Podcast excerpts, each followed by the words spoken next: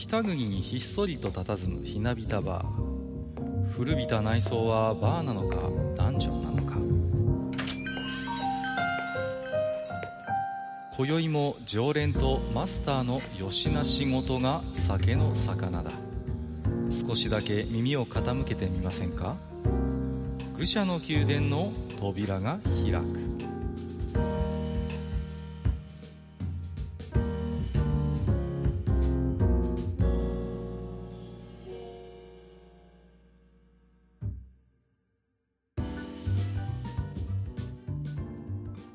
ややマスター、今日も来ましたよ。はいはい、いらっしゃい。どうも。まあ、今回は、前回に引き続きですね、F1 の話をしようかなとは思ってるんですけれども、はいはい。その前に、まあ、実はですね、ちょうどこれが公開される予定の日から始まるんですけれども、はいはい。まあ、多少ね、前後はあるかもしれない。多少ね、ちょっと前後はあるかもしれませんけれどもですね、一つぜひともご紹介したいイベントがね、あるんですよね。はいはい。まあ、たびたびマスターもね、言及されてたかなとは思うんですけれども、私どもの番組にですね、かつて、ゲストでおいでいただきまして、リスナーさんとしてもね、聞いていただいているということで、コンセプトアーティストのね、冨安健一郎さんが、展覧会を実は企画されているということでね、はい。はい。そうなんです。そうなんですよ。それがですね、3月23日から、25日、ちょうど週末ですよね、金土日にわたって、表参道の、ギャラリーで、開催されます、未来世界遺産展ということでね。はい。まあ、冨安さんのツイッターとか、あと、冨安さんが率いられているね、陰影という会社の、ツイート見てますとね、この辺の、準備のつぶやきが非常に最近はね、見られまして、なんかすごいプロジェクトがあるんですよね、今回は、マスター。なんかものすごく、でかい、こうイラストというか、絵を、こう、何枚かね、展示をされるようで。そうなんですよ。あたかもその世界をこう旅してるかのごとくおそらく見れるんじゃないかなと。そうなんですよね。なんといってもこの巨大絵画ということでね。なんとその幅が10メートルですか。ね、半端じゃないですよね。で、まあ、こちらのね、制作の過程なんかも実はね、こう公開されてたりなんかもしてましてね。まあ、とにかくすごい迫力です。で、ね、コンセプトアートの回でもお話はしましたけれども、まあ、非常にこう、なんて言うんですかね、こう、やっぱりね、コンセプトアーティストだけあって、非常にこう、物語性を感じさせる絵なんですよね。こう、どれもが。で、きちんとその辺のなんていうのかな、説明なんかもこうサイトの方ではね、されてましてね。これはね、すごいですよね。ほんとね、まあ、我々もね、田舎住まいなもんですからね、なかなかこう。そうなんですよ。本当はね、もう駆けつけたいんですけどね。そうですね。もう本当にそういう思いではあるんですけれどもね。いやー、もうジャストもね、まあ、こういう言い方したら非常にあれですけどもね、ぜひとも私どもの代わりにですね、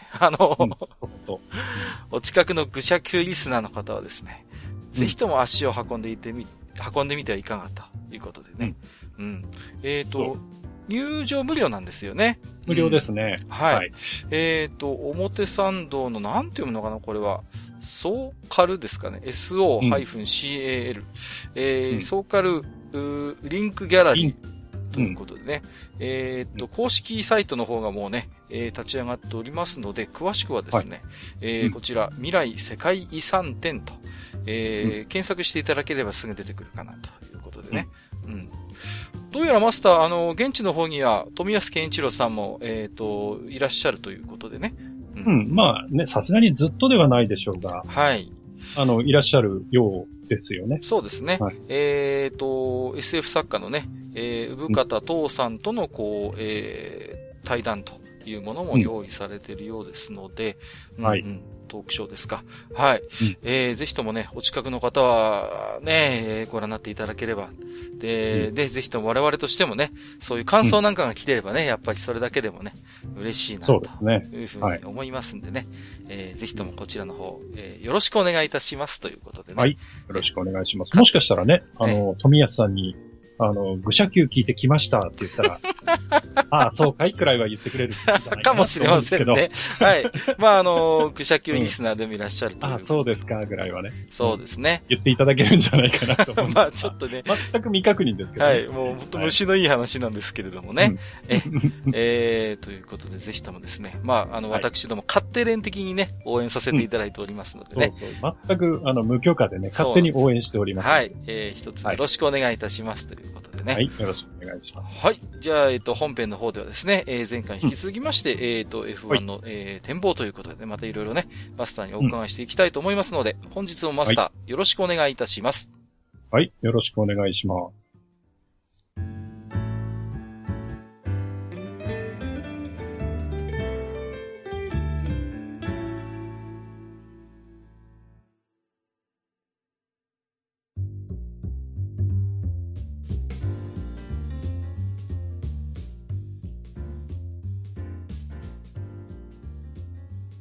はい、それではね、前回に引き続きまして、F12018 年の展望ということで、前回がですね、2017年との、まあ、主要な変更点、それから、各チームのですね、今年のマシンなどについていろいろとね、お伺いしてきたんですけれども、今日はマスター、どのあたりからお話を進めていきましょうかね。はい、そうですね。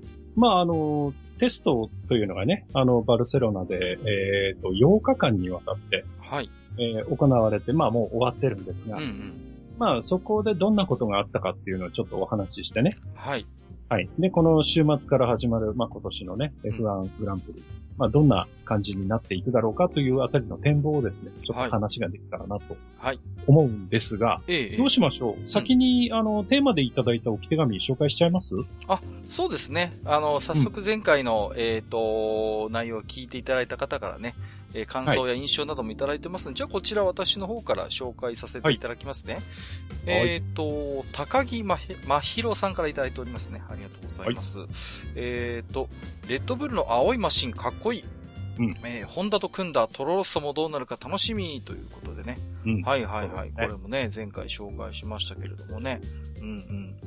レッドブルっていうのはね、なんかマスターもおっしゃってましたけれどもね、こう、なんていうんですか、こうね、非常にやっぱり特徴的な、こう、艶やかなボディといいますかね。はい。かっこいいですよね、やっぱりね。暫定カラーがね、かっこいいんですよ。そうそうそう。二つね、ブログにも載せてますけれどもね、暫定カラーと、まあ、一応、本番用と言いますかね。はい。はい、この、なんか我々としてもね、この、なんていうんですか、このコンセプトカラーと言いますかね。こう黒青のデザインがかっこいいななんて話してましたけども、我々だけではなかったかということでね。はい、はい、はい。そうですよね。なんでしょうね。やっぱ青だとトロロッソと被るってとこで、そんなになんか似たような感じもないですけどもね。まあ、やっぱりこう、なんていうんですか。こう、コーポレートカラーっていうんですかね。実際のレッドブルのマークとかそういうもののカラーっていうのがまあ、なんていうか商業的に見ると。まあ、商品に直結するからっていうのもあるんだと思う。まあ、そうですよね。やっぱり、缶のデザインといいますかね。その辺もあるでしょうからね。にぎりさんからいただいてますよ。F1 雑誌を買うのは高校生の時以来、トロロッソホンダには期待してしまうし、アルファロメオは走ってくれるだけでいい。愚者級のおかげで F1 熱が再燃してきたってわけということでね、いただいておりますよ。はい。これ、あれですよね。写真付きでつぶやいていただいて。はいはいはい、そうでしたね。フォトスポーツのね、F1 全チーム&マシン完全ガイドっていう本を。そうですね。はい、どうやら買われたようで。はい。まあ、私も買いました。あ、そうですか。はい。まあ、言ってみればこれがね、名鑑みたいな形でね、実際にこう、レースのお供としてね、手元にあるといいなという感じですけれどもね。そうですね。まあね、本当にね、アルファロメオは走ってくれるだけでいいっていうことでね。できればね、まあ F1 もね、最近は長年こう支えてくれたスポンサーが離れるなんていう話題も先週ありましたけれどもね、はい、アルファロメオさんにはね、なんとかこう長くこう F1 に関わっていただけるといいななんて個人的には思いますけれどもね、うん、まあね、また後で話をしますが、案外やるかもしれません。ああ、本当ですか。あ、じゃあその辺も、はい、じゃあ今日聞けるかな。はい。パンダ屋さん、F1 速報を眺めながら愚者の宮殿 F1 回を拝聴中。1年前なら分からなかったことがざっくりとではあるけど理解できるのは愚者の宮殿で懇切丁寧に説明していただいたからですねといただいておりますよ、うん、ありがとうございます、うん、そう言っていただけるとね、そうですね、はい、うんうん、非常にありがたいですね。やっぱりね、我々がこう夢中になって地上波でやってた頃と比べてもね、いろいろそのレギュレーション部分でも大きな違いがありますし、まあ、あるいはチーム事情とかも含めてね、だいぶやっぱり違ってるんだなっていう印象があるんですよね。うん。はい。だからまあその辺のガイドでね、こう、愚者の宮殿聞いていただいてね、ああ、最近はなんとなくこんな感じになってるんだ、みたいな感じでね、うんうん。なんとなくこう、耳に入ってると、その辺はやっぱりなんとなくわかりやすいかなとは僕も思いますよね。うん。うん、まあね、ちょっと私もだから、マスターにいろいろね、この間、教えていただいたんでね、だいぶ F1 の見方とか、あるいは F1 情報の見方なんかもね、だいぶ変わってきたかなという印象がありますね。はい。うん、モロスさん、話題のチームの新カラー、子供の頃、旅先のゲームコーナーにあった、お金を入れてレバーを下げるとおもちゃが落ちてくるベンダー機でゲットしたミニカーと同じ色だった。お、後に知ったが、後に知ったが、狂気の排気量無制限。とんでも空力メカが百出したという、いわゆるカンナムカーというやつであったということで。はい。カンナムカーっていうのはこれ、まずどういうものなんですかね、これは。ですね、うん、これはですね、まあ、インディーカーとかが始まる、うん、もう始まってたのかな、うん、とは別にですね、はい、カンナムっていうレースがあったんです。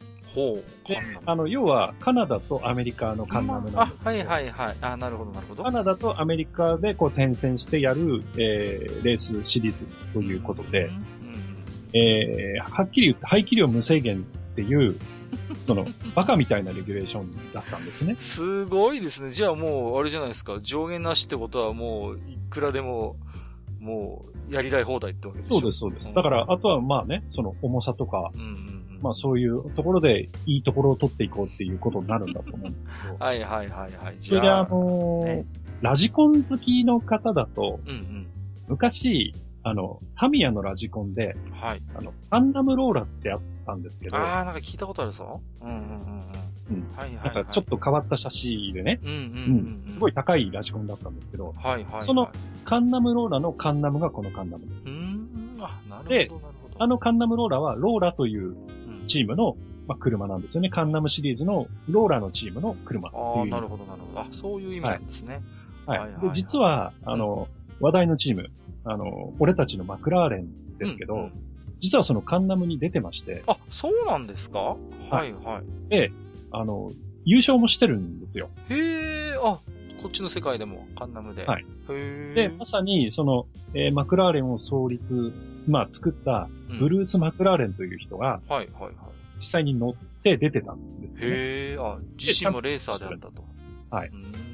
で、その時の色が、例のパパイヤ、オレンジだったと。あ、はい。なるほどね。そこに繋がってくるわけだ。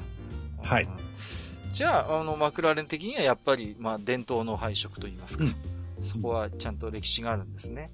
いや、まあ、正直でも F1 だけ見てるとあんまり印象になかったもんですからね。うん。まあ、どっちかというと、そのアメリカ市場とか、そういうところを、まあ、睨んでいくと、まあ、オレンジ、パパイオレンジの方が、まあ、受けがいいのかもしれないですね。ああ、なるほどね。まあ、その辺も F1 の資本がね、アメリカの方に今あるっていうところとも、まあ、無関係でないかもしれないってところも。うん、昔ね、インディーのシリーズでもうんまあ、マクラーレンの色と勘違いしてる人が多いですけど、マルボロの赤白カラーのは、インディにマクラーレン以外でもあったので。ああ、そうなんですか。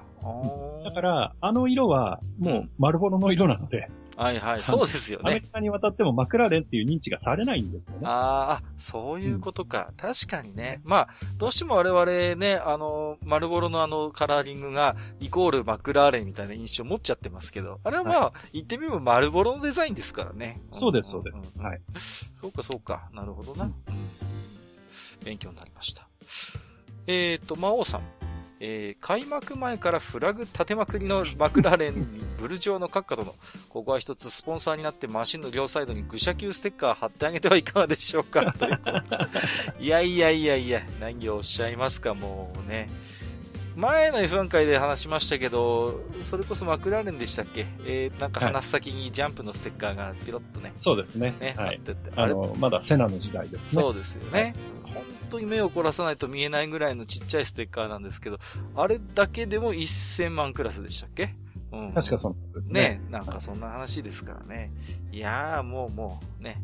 まあ、萩和さんのね、1ヶ月のお小遣いぐらいで多分出せると思うんで、ちょっと萩和さんにはね、お願いをしたいなと、思いますけれどもね。ある日突然、マクラーレンに萩和マークが。そうそう、萩和マーク。なんだあれとかって言って、すごい話題になるっていうね。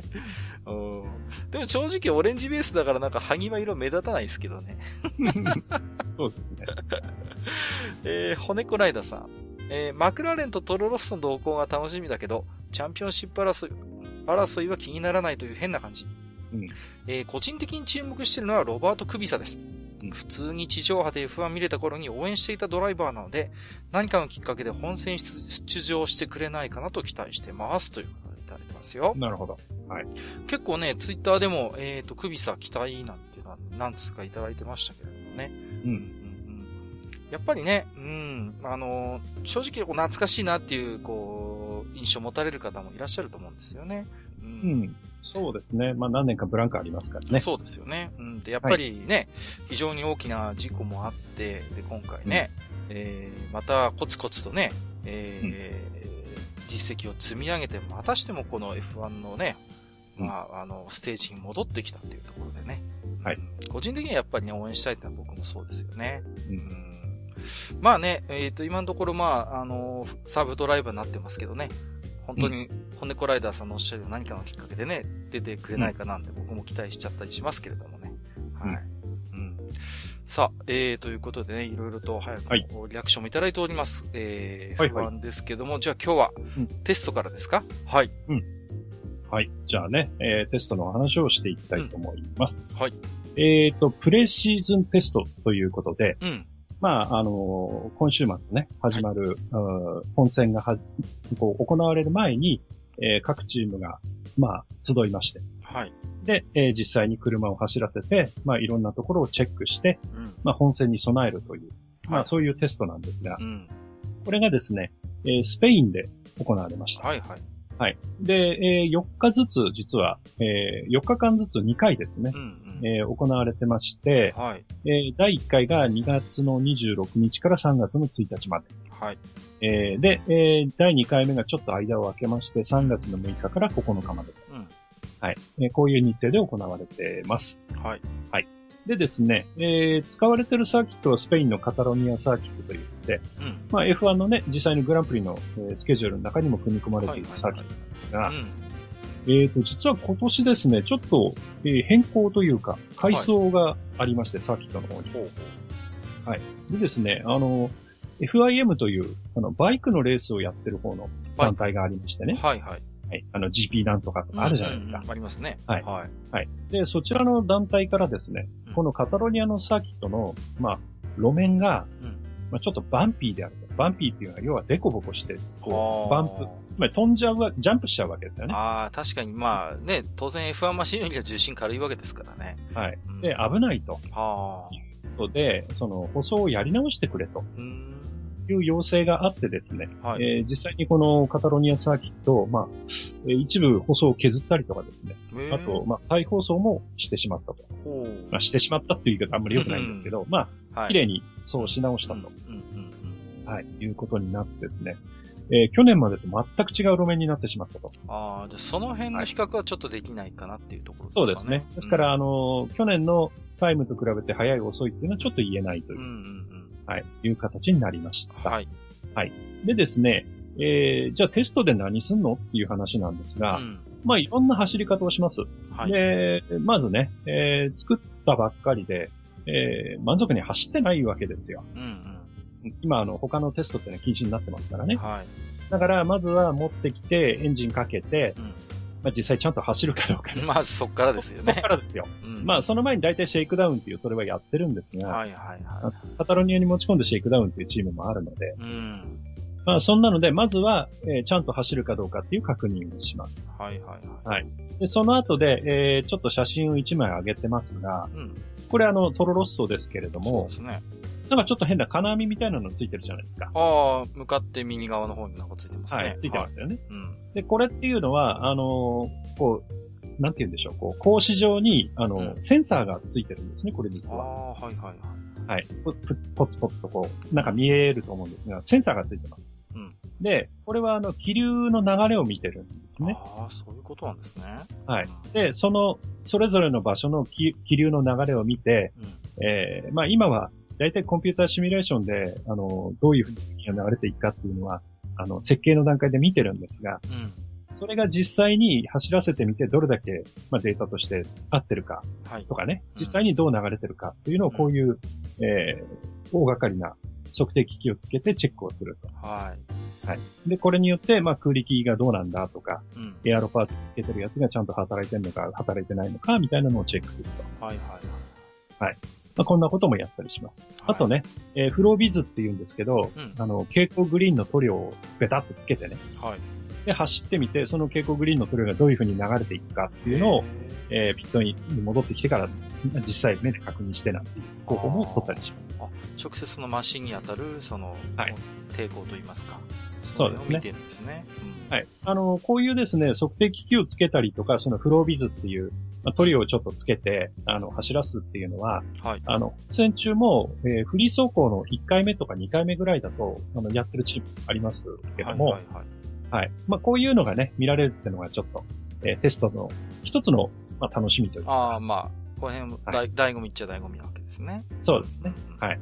で、あとはですね、実際に、まあ、レースに、まあ、向かう上でのね、まあ、準備もいろいろしなきゃなんないわけですよね。はいはい。はい。で、チェックが終わった段階で、実際に、ロングラン、実際にレースで走る距離を、まあ、レースで、実際に、積むだけの量を、ガソリンを入れた、ね、はい、感じで、まあ、レースのシミュレーションですよね。もうこれはもう完全なレースのシミュレーションですね。はい。はい、シミュレーションです。うん、タイヤ交換して、まあ、走って、またタイヤ交換して、みたいな。うんうん、ことをやったりするんですね。それでまあ、ペースを見たりとか、はい、まあ、その時のドライビングがどうだとか、まあ、もちろんこの辺はね、ドライバーの習熟も兼ねてますけども、はいはいはい。はい。まあ、そんなんでね、どういう戦略を取ったらいいかなっていうのを、タイヤのデータを取ったりとか、うん、はい。そういうことをしながら見ていくと。はい。はい。あとはですね、まあ、パフォーマンスランなんていう言い方しますけど、うん、今度は予選の方のシミュレーションですよね。はいはいはい、はい。はい。こちらはもう本当に、一発の速さを見ていくと。うん、はい。で、一発でどのぐらいスピードが出るのか。うん、で、その時、まあ、どういうセッティングだったらいいのか、みたいなものをちょっと詰めていくと。はい。はい。まあ、こんなようにね、テストの間ではいろんな走り方をしなきゃいけないという形になっていきます。うん、はい。はい。で、まあ、一番大事なのはね、各部のチェック、それから、まあ、エアロがちゃんと働いてるか、それから、ロングランですよね。はい。はい。この辺が、実際にはかなり重要なテスト項目になるんじゃないかなと。なるほど。うん、はい、思います。で、当然ながら、燃料をどれだけ積んで走るかっていうのは、はい、テストの条件によって全然違うので、うんうんうん、はい。ですから、一発のタイムを出したとしても、それが本当に、ギリギリの燃料だけ積んで、うん、ギリギリの状態で出したタイムかっていうのは、それはもうチームにしかわからないので。そうですね。うん、だから、まあ、一応タイム計測もしてて、タイムの順位も出てるんですけど、うん、あんまりどこが早くてどこが遅かったかっていうのは、うんうん、あんまり意味がないというか。はいはいはい、はい。はい。まあ実際にレースになってみないと、その辺の、速さの、まあ上下関係っていうのはわからないと。プロ野球のオープン戦みたいですね、なんかこう。そうです、そうです。はい。なんかオープン戦でやたら強いチームがなんかこう、シーズン始まったら、もうメタメタっていうことよくありますし、あんまり正直こう、参考になるのかなんだかでよくわかんないところありますからね、オープン戦もね。そうですね。あと、まあ、F1 のチームの場合は、三味線弾いてるチームもあるので。ああ、その辺のあれか、駆け引きもあるんだ。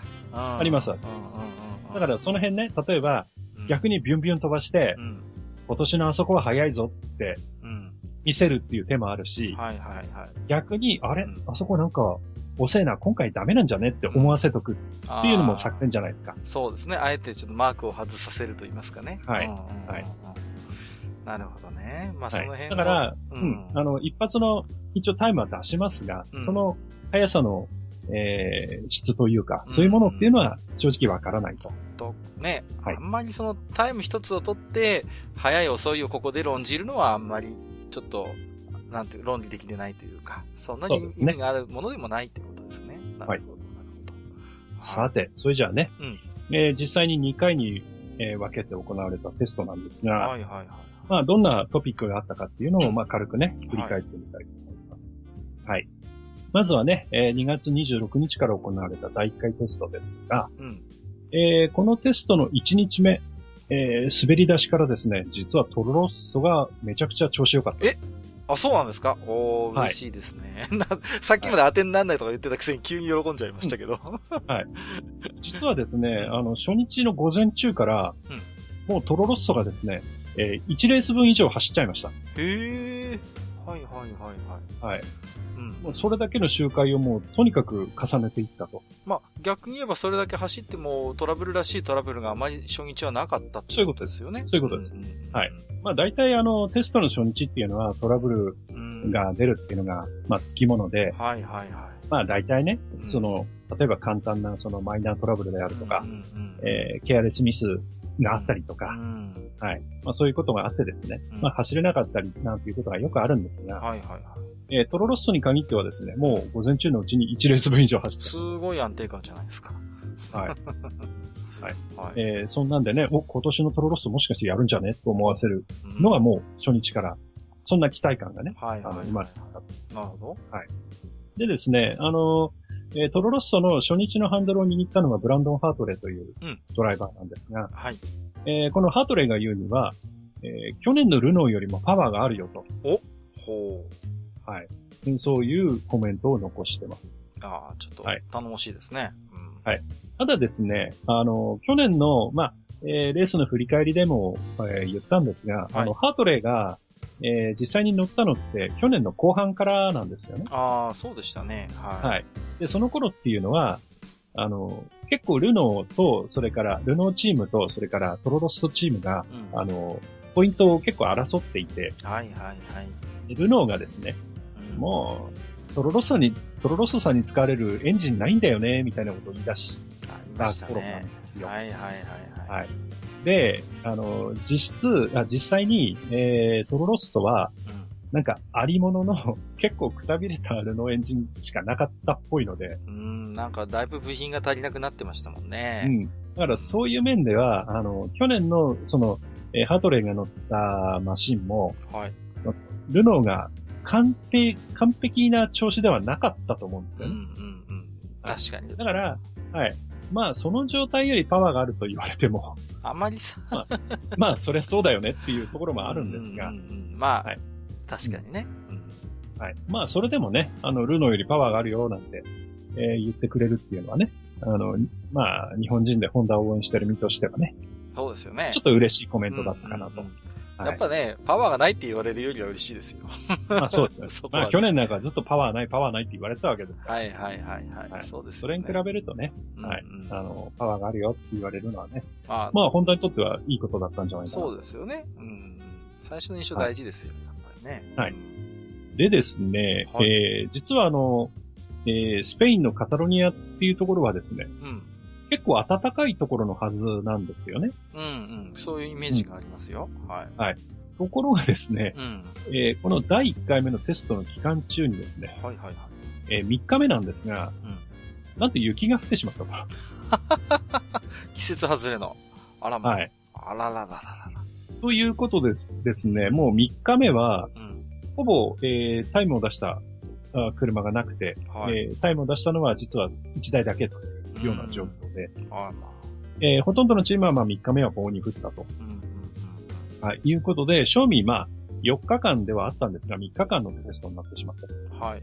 はい。で、しかもまあ寒かったので、ずっとね。うん。寒いとですね、やっぱりタイヤに熱が入らないので、はいはい。まあそういう面では、タイヤをなかなか温められなくてですね、うん、こう、まあまさにそのタイムを出していくっていうところはちょっと厳しかった。まあそうですね。はい。はい。そんなテストになりました。うん、で、まあいろいろあったんですが、はい、まあ4日間を通じてですね、うん、結果的に一番走ったのはですね、うん、なんと俺たちのフェラーリ。そうなんですか？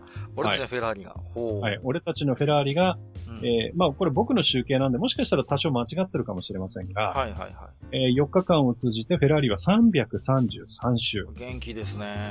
はい。でですね、2位がトロロッソ。トロロッソ、はい、ここに来た。324周。それでも走ってますね。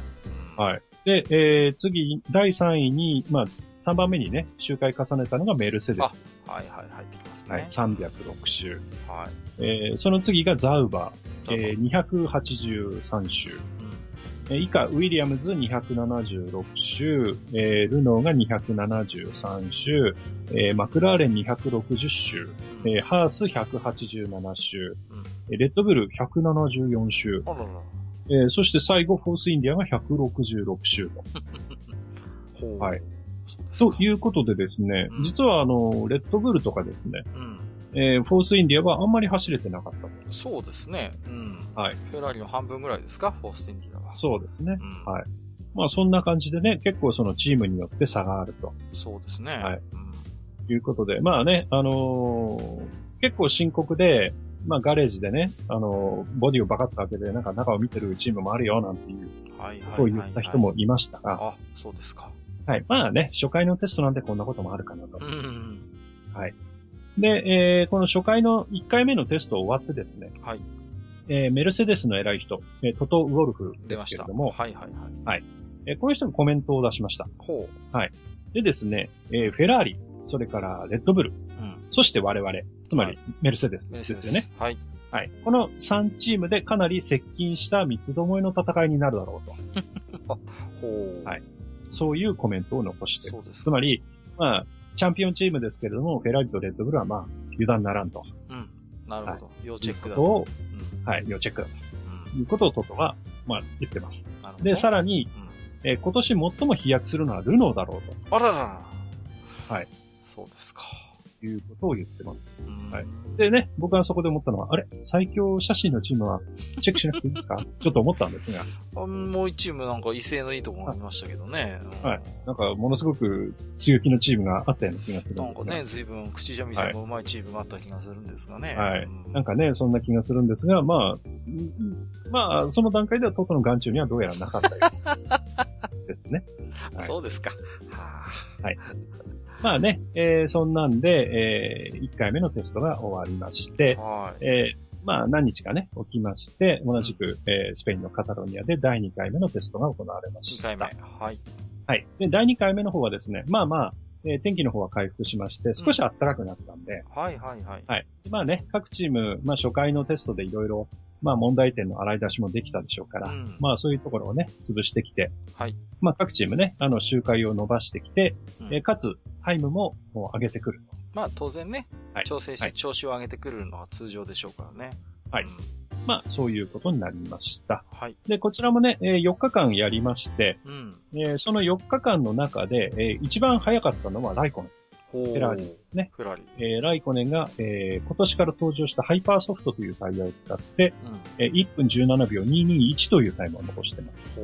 はい。去年も確か最速はライコネンだったと思うんですが、うん、はい。ライコネンは結局テストでは最速を残すっていう、なんかあったのかなっていう、そんな気もするんですが。そうでしょうね。はい。はい。まあ、早かったのはライコネンだった。うん。はい。ということが言えます。はい、でですね、2回目のテストですね。うん、まあこちらも周回数をちょっとカウントしてみますと、一番走ったのは来ましたね、チャンピオンメルセデスが来ました。やっぱり上げてきましたね。うん、はい。で、なんと734周走ってます。めちゃくちゃ走ってるじゃないですか。うん。だから前回のテストの倍以上走ってますよね。うん。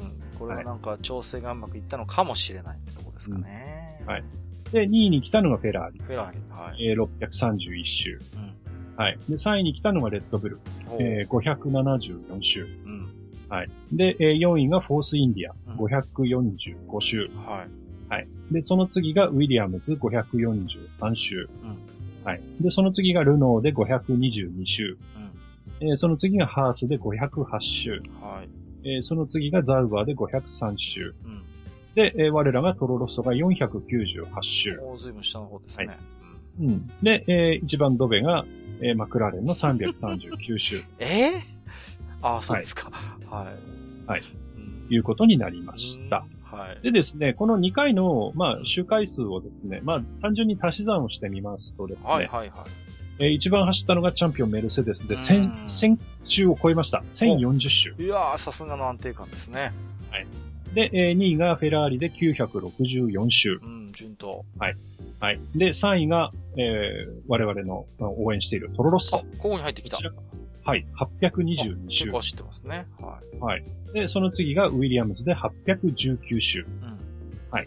で、その次がルノーで795周。はい。次いで、ザウバーの786周。うん。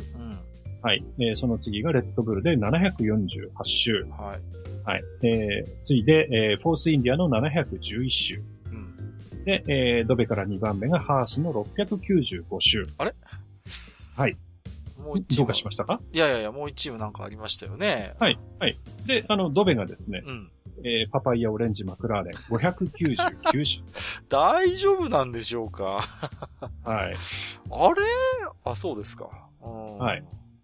そんなね、周回数になりまして、さすがはチャンピオンチームメルセデス、1000周超えてきたと。この辺はやっぱりね、非常に今年もマシン調子いいぞ、安定感あるぞっていうところをなんか見せつけ、恐ろしいほどの安定感ですよね。ほんとそうですよね。やっぱりきっちりこう2回目のテストで上げてくるあたりもね、なんか余裕すら感じさせますけどね。もう憎たらしいと言ってもいいんじゃないでしょうか、ね。そうですね。もう本当に北の海みたいなもんですよ。古いな。例えが古いんですけど。はい。でですね、トロロッソについてなんですが、はい。ずっとね、好調で、ずっと周回を重ねていたんですが、残念ながらですね、最終日、2回目のテストの最終日4日目にですね、はい、若干パワーユニットにデータの異常が出たと。ほう。いうことで、1時間ほど早く切り上げてしまってますが、それでもこの周回数を回っている。上出来と言っていいんじゃないでしょうかね。はい。でですね、1回目のテストでは、どうやらなんかちょっとずつ仕様の違う3機のパワーユニットを持ち込んで、それぞれ特化引っかい使ってたようなんですが、なるほど。2回目のテストでは、はい。その中で一番、感触の良かったやつだと思うんですが、それを1機だけ4日間ずっと投資で使って、それで498周を走ったと。はい。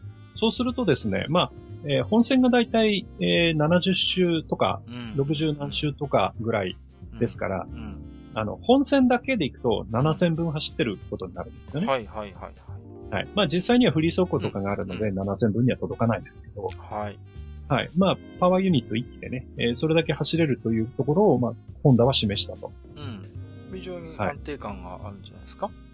そうですね。去年までのようにね、なんか、乗っけて走ってもすぐ壊れるということは、どうやらなさそうと。なさそうですよね。テストの段階ではね。はい。いうことが言えるかと思います。はい。はい。でですね、面白い情報がちょっと入ってきまして。はい。はい。米谷さんという、ジャーナリストの方がいらっしゃるんですが、はい。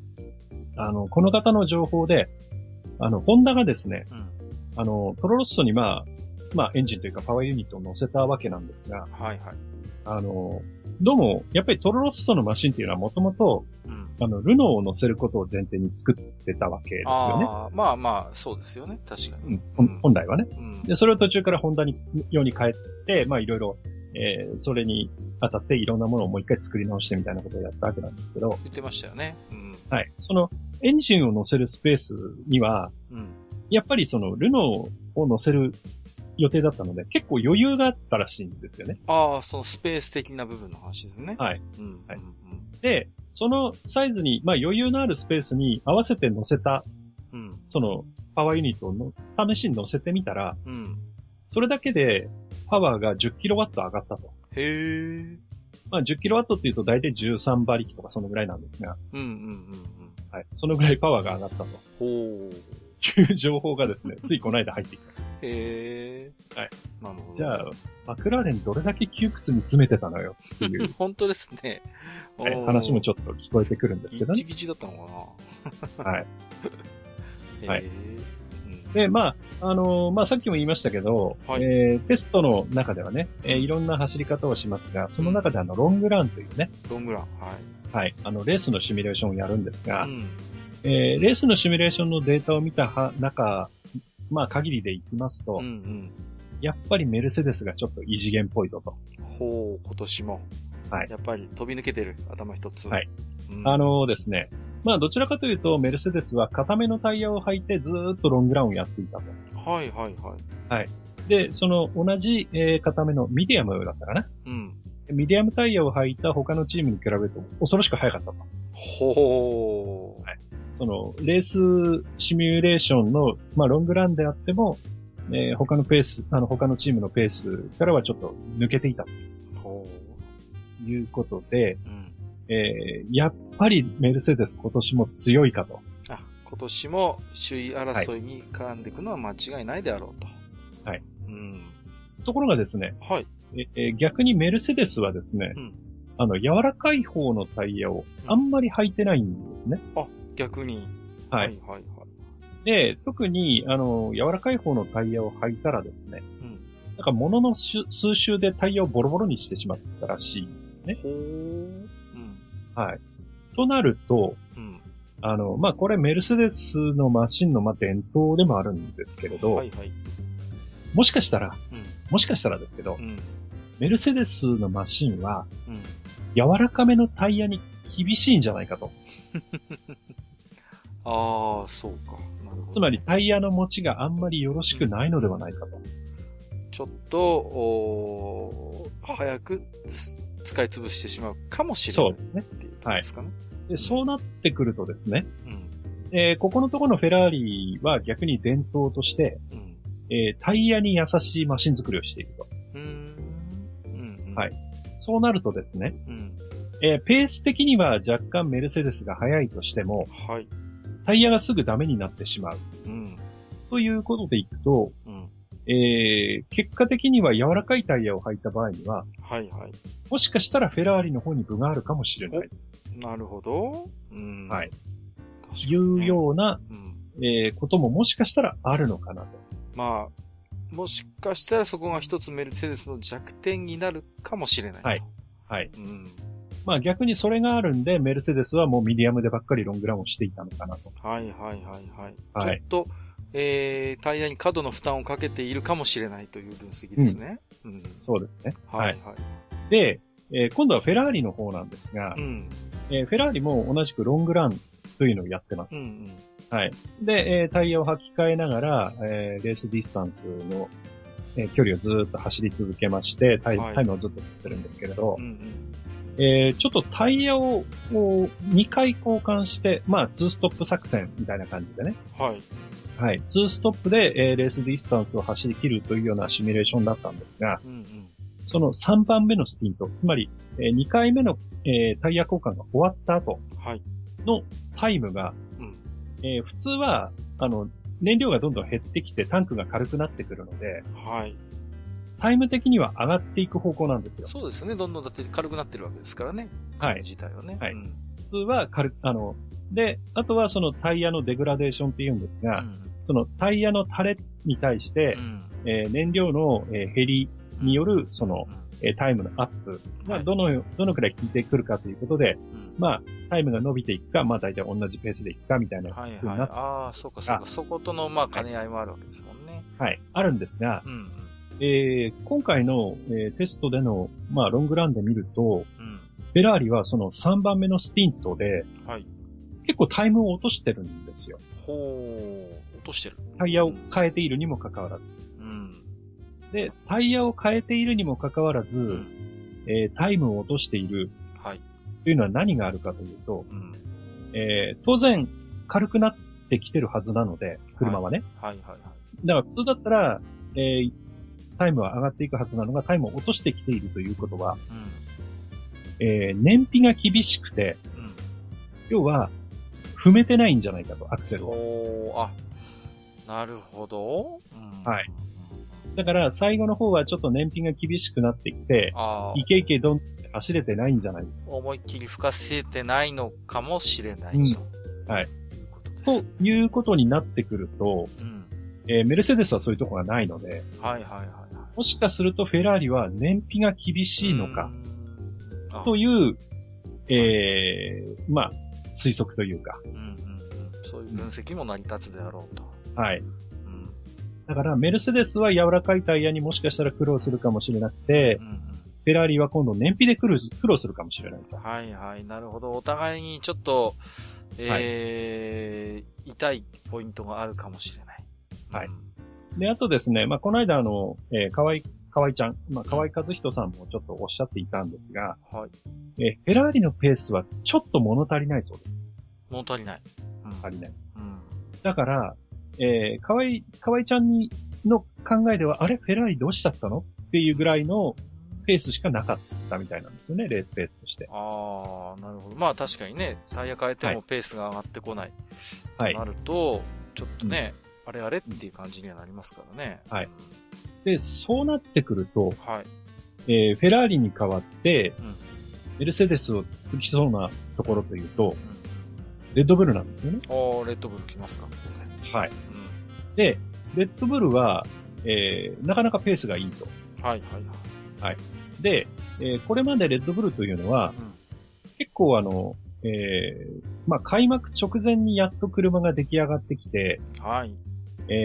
これまでってあんまりそのテストで走り込みをしないまんま本戦に突入と、うんうんうん、なんかこう本戦やりながらこう調整していくような感じの印象ありますよね、うん、レッドブルってね、はい、こう始まってからね、はいうんうんはい、ところが、まあ、今回のねテストでも、まあ、少なめとはいえ748周も走ってるわけです。そうですよね、うんうん、つまり去年あたりに比べてもっと早めにこういろんな予定を前倒しにしてきて、うんうんうん、早めにマシンを仕上げてきてるんですよね。はいはいはいはい。例年以上に。そうなってくると、うんもしかするとですけど、うんオーストラリアグランプリ、うんメルセデスと争うのはフェラーリではなく、うんはい、レッドブルかもしれないと。おー、そうですか。はい、メルセデスと歯を競うのは実はフェラーリではなくレッドブルかもしれない。レッドブルかもしれないと。うんうんうん、はい。で、まあね、レッドブルのドライバー2人もかなり上機嫌だったようで。ああ、そうですか。はい。はい。まあその辺でね、今年のレッドブルは、まあ去年もね、何勝かしてますけど、3勝かな、うん、してますけど、はい。また今年もちょっと引っかき回してくるんじゃないかと。ドライバーは少なくとも手応えを感じているということですね。はい。はい。はいいう形になってます。なるほど。はい。で、まあね、上位のこの3チームはまあその順番がねどうなるかっていうのはちょっとありますけど、はいはいはい。まあまあ上位としてはこの3チームが争うんだろうと。うんうん。早いことは早いわけですからね。うん、そうですね、うん。はい。まあいうことは言えるのではないかなと、うんうん。まあこの3チームはやっぱりちょっと抜けて他のチームに比べると抜けてしまっているので。そうですよね。うん、はい。まあこの3チームでの争いになるかなと思うんですが。はい。その後ろ、まあ、中段グループと言いますか、うん。はい。こちらなんですが、はい。今年の、まあ、さっきね、当てにならないっていう話をしたばっかりなんですけど、うんうん、そのテストでのタイムを見る限り、はい。早いのが、うん。ハース。ほう、ハースが来ますか。はい。うん。でですね、ハースが、記録したタイムがですね、うん。めちゃくちゃ早くてですね。へー。で、実はまあタイヤは固めのタイヤを履いてたんですけれども、はい。その固めのタイヤを履いてたことによる、まあ硬いタイヤの方が大体タイム落ちるので、うん、で、それを例えば、ハイパーソフトとかに換算をしていくと、うん、もしかしたらフェラーリより速いかもしれない。嘘。はい。まあこれはあくまでテストでの話ですからね。はいはいはい。そうですか。はい、それで、驚いて、うん、フェラーリの、アリバベーネという、イケメンなおじさんがいるんですけど、はい、代表のね、うん。はい。その、アリバベーネ代表がですね、ハースの、その、まあ、ピットまで行ったなんていう話がですね、はいはいはい、聞こえてきてまして。ちょっと意識してるかもしれない。はい。で、まあ、この間も言いましたが、はい、ハースっていうのはまあ、スモールフェラーリと言ってもいいような、うんうんうん、まあ、ね、口の悪い人に言わせると去年のフェラーリでしょっていうような、はい、マシンなので、はい、まあ、完成度としてはそれなりに高いものを持ってきてるはずなんですよね。もちろんね。うん、はい。で、そうなってくると、うん、まあ、これまでハースというのは、まあ、どちらかというと下の方にいたチームですが、まあ、くすぶってる印象がありますよね。はい。うん、ただ、今年に関しては、うん、中段グループのトップ争い、つまり、うんうん、まあ、上3台の、3チームの2台ずつで、まあ、うん、6番手までは埋まってるとして、その後の7番手、はい、8番手、うん、もしくは上を食ってね。はいはいはい。5番手、6番手なんていうところを、もしかしたら、ハースが来るかもしれない。ジャイアントキリングあるかと。はい。いうことで、うん、テストではかなりハースが速そうだぞと。おー、なるほど。はい。いう結果が出ています。はい。でですね、あと、まあちょっと心配なのが、うん、まあチーム名変わるかもなんていう話をしましたが、フォースインディア。フォースインディア、はい。なんですよね。うん、で、フォースインディアは、まあテストの合計周回数でも下から3番目とあんまり走れてないんですけれども、うん、はい。それでもですね、やっぱりここは、まあ、パワーユニットもメルセデスのパワーユニットですし、そうですね。うん、はい。まあ、チームとしても、まあ、正直言って、去年のマシン、ほぼ去年のマシンなんですよね。うんうん。金がなくて、今のところ。はいはいはい。はい。そんな状態で、それでも、ロングランのペースでいくと、うん、やっぱりそこそこ早いんですね。はい。なので、4番手チーム争いとしては、うん、まあ、フォースインディア、それからハースあたり。あ、この辺が絡んでくるのではないかと。はい。はい。というのが、なんか来そうだぞと。はい。いうことなんですね。はい。はい。で、今年少しね、まあ、トト・ウォルフが言った、はい、今年飛躍するんじゃないかと言ったルノーです、ね、うんうん。ルノーですね。はい。はい。ルノーはですね、うん、結構まあ走れてはいるようなんですけれど、うんうん、まあ795周全体で走れてるんですが、結構走ってますよね。それでもですね、うん、結構トラブル出てるんですね。あ、そうですか。うん、で、まあ前回も言いましたけども、うん、実際パワーユニット自体のまあ ERS 系統、つまり、パワーアシストが効いてるモーター周りの部分ですけど、うん、はいはいはい、それが新しいものが開発ができていなくて、うん、古いものを使ってるという状況もあってですね、うん、どうなんだというところがあってですね、うん、はい。で、特に、まあ前回も言いましたが、ルノーのパワーユニットというのは、まあ熱に対してちょっと神経質なところがあるらしいので、なんかそういう噂があるんですよね。はい、うん、はい。で、ワークスルノーに関しても若干冷却で問題を抱えているかもというような話もあります。懸念材料があるわけだ。はい。ですんで、まあ、ワークスチームだけじゃなく、うん、まあ、ユーザー含めてね、うん、信頼性の面でちょっとどうだろうと。なんかちょっとね、はい、そうなってくるとですね、うん、はい。そうなってくるとですね、はい、心配なのがレッドブルなんですよね。そう、ああ、そうかそうか、そうですよね。はい。うん、はい、ね。まあ、レッドブルはやっぱりね、まあ、パワーユニットはまあ、まあね、中身がルノーって話ですけれども、うん、まあ、まあ逆にそのなんていうんですか、やっぱり車体のデザインの優秀さとか、その辺でこう、ね、のし上がってきたチームって印象がありますからね。うん、そうです、そうです。うん、はい、うん。やっぱりちょっと心臓部にやっぱ不安が残りますね、そうなると。うん、なんかね、はい、せっかく調子がいいということではあったんですけど、やっぱりレッドブルとしても、逆にルノーがそういうね、トラブル出てると、あれあれうちはっていうことがありますからね。うん、あとはやっぱりね、ルノーとレッドブルは、決していい状況ではないので。はいはいはい、はい。はい。そうですね。まあそれはもう何年も前からの話ですが。うんうん、これはね、因縁があってね、チーム自体の関係も決してね、こう、順風満帆には来てませんからね。うん。うん、しかもね、今年に関してはホンダの影もちらちらと見えてくる、ね。そうなんですよね。こう、はい、ね、レッドブルさんとしてはちょっと、ね、やっぱりこれははっきり言って、ホンダとルノーを天秤にかけてるっていうところはあるでしょうからね。うんうん、まあ、その辺がね、ちょっとルノーにしてみると心配材料と。そうですね。はい。ただ、走るとね、タイム的にはやっぱり、ドライバーも2人優れたドライバーを要してますから。そうですね。まあ、速さは見せてくるだろうと。うん、うんうん、ただ、その、実際のレースになった時に最後までそのトラブルなく終われるかどうか。ちょっと去年の後半とか見てると正直ね、どうでしょう。はい。ちょっとその辺がね、不安材料がある。そうですね。はい。はい。いうことが言えるかと思います。で、あとですね、まあ、我々が応援しているトロロッソですけど。はい、トロロッソホンダ。はい。はい。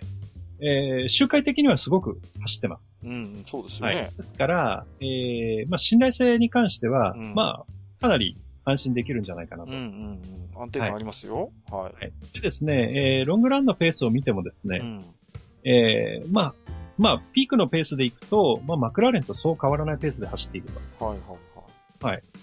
ということで、マクラーレンもそこそこ速いので、うん、まあ、そういうところで行くと、まあ、タイム的にはまあまあ、出ていると。はい。いうことが言えるかと思います。うん、で、最高速なんかで見ても、うん、かなり最高速もトロロッソは速いので。あ、そうですか。はい。はい。そういう面から見ても、まあ、スピード的にはまあ文句ないところまで来ているかなと。うん、ちょっとそれを聞いて、はい、まずはほっとしますね。一安心ってところですよね。はい。うん、はい、なんですが、はい、はい。ロングランをやったときに、うん、まあ、さっきも言いましたが、タイヤにはデグラデーションというのがあります。うんうん、つまりタイヤがだんだん傷んできて、はい、同じように走っていても、うん、タイムがちょっとずつ落ちていくと。そうですね。うん、はい。いうのがあるんですが、はい、今のところトロロッソはこのタイヤのデグラデーションというものが、うん、ちょっと他のチームに比べて大きいんですね。うん、つまりタイヤが早くダメになっていると。ああ、そうですか。うん、はい。で、これは、まあドライバーが新人2人であるというところ。うん、それから、あとは、その、まあ、マシンのセットアップですよね。はいはいはい、はい。うん、で、どこまで、その、挽回していけるかと。そうですね。うん、はい。やっぱり、その、ちゃんと綺麗に走らせることができなくて、マシンがスライドとかすると、それだけタイヤの痛みは早いですから。そうですよね。やっぱり一流のドライバーっていうのは結構その辺のタイヤの持ちも意識したやっぱりドライビングできますからね。そうです。うん。はい。いかにこうタイヤの負担をかけずに走るかってとこですもんね。うん。うんうん、だから、その、いかにそのタイヤは、やっぱりその使える温度の領域っていうのがそれぞれのタイヤであるので、はいはいはい。そのタイヤの温度を適正に保ちながら、うん、かつタイヤをいたわりながら、うん、どこまで走れるかという、うんうん、F1 というのはどちらかというとそういうスプリントレースではなく、耐久レースに近いドライビングが求められるので、うん、はい。だからその辺での、まあドライバーのマネジメント能力っていうのが、うん、まあこれからどうなっていくかと。そうですね。まあそういう面では、ハートレーという選手はね、ポルシェに乗っていて、ルマンも勝っているようなドライバーなので。経験は豊富ですよね。はい。ですから、まあ F1 に慣れてくれば、うん、まあね、いいところをね、発揮してくれるんじゃないかなとは思うんですけど。ね、カバーしてくれることを期待したいですよね。はい。まあその辺がちょっとトロロッソは期待できるんですけど、ちょっとまあ不安材料もあると。はいはいはい。いうところですよね。うん、はい。で、それからですね、今年心配なのは、はい、うん、ウィリアムズですね。ああ、そうですか。ウィリアムズ。はい。はい。はい、ここはですね、うん、まあ、他のチームがやった、その、テストでのロングラン、うん、つまりレースシミュレーションができてないんですよ。あらまあ。はい。で、うん、正直、レースがぶっつけ本番になると。うわぁ、怖いですね。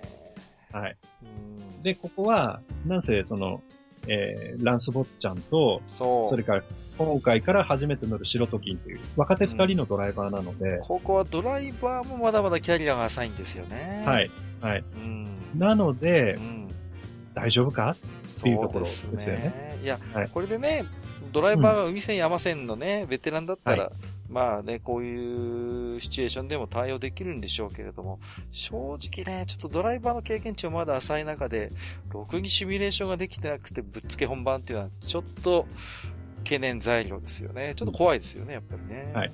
で、ここで、まあ、役割がね、重要になってくるのがロバート・クビサなんじゃないかな。そうでした、そうでした。ウィリアムズにいるんでした、はい、クビサ。そうですね。うんうん、はい。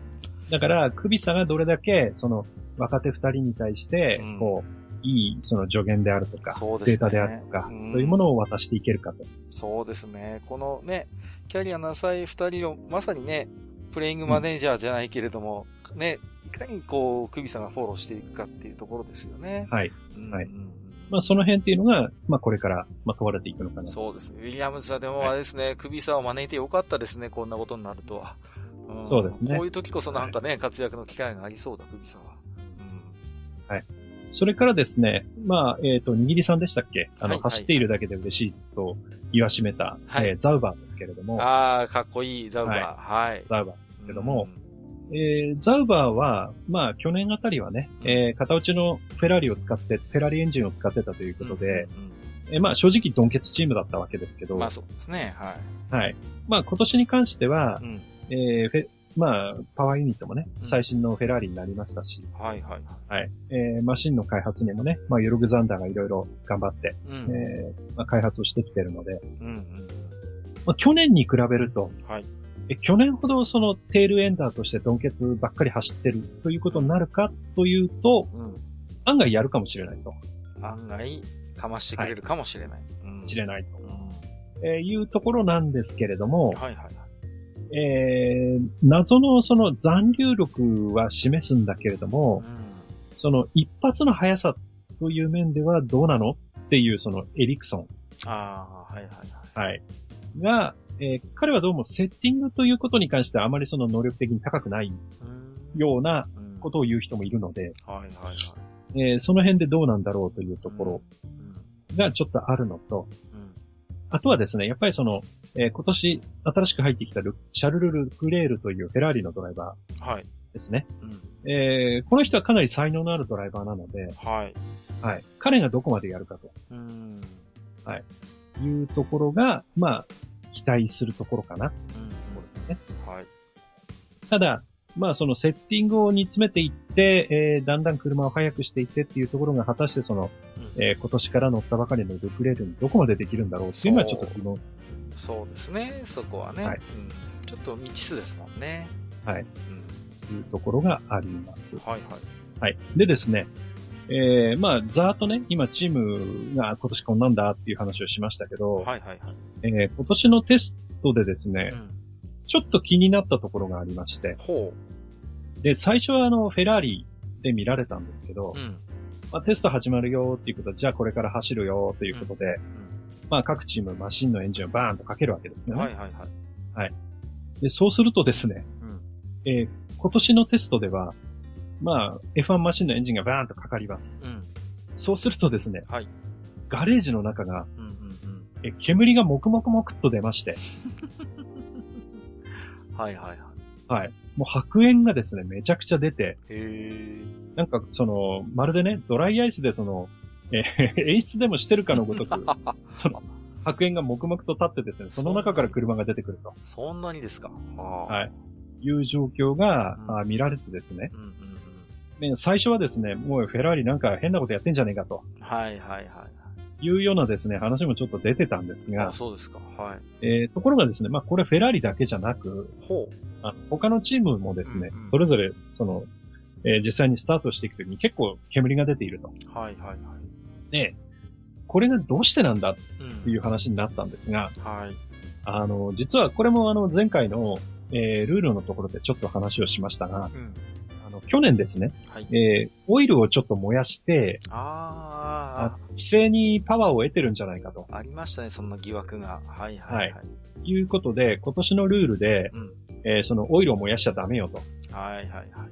いうことになったんですが、で、そこで問題になるのが、ブローバイガスというガスなんですね。ブローバイガス。これはどういうものかっていうと、まあエンジンの中で、まあ、燃料と混合した空気がこう入ってきて圧縮されて爆発してっていう、まあ、サイクルをするわけですけれども、この時に、完璧にそのガスが閉じ込められてるわけではないので、まあ、ほんのちょっとずつなんですけど、その、吸入で入ってきたそのガソリンと混じった空気が、こうピストンの隙間を抜けて、出ていっちゃうんですね。で、クランクケースの下の方に、こう、入ってしまうと。で、そうすると、そこっていうのはオイルがジャブジャブあるところなので。そうですよね。で、その、ガソリンを含んだ空気とそのオイルのジャブジャブになったオイルと混ざったガスが出るわけです。ああ、そうですね。はい。はい。だけど、そこに空気が溜まってしまうと、ピストンが上がったり下がったりする時の抵抗になりますから、そうですね。それは抜かなきゃいけないわけですよね。はいはいはい。はい。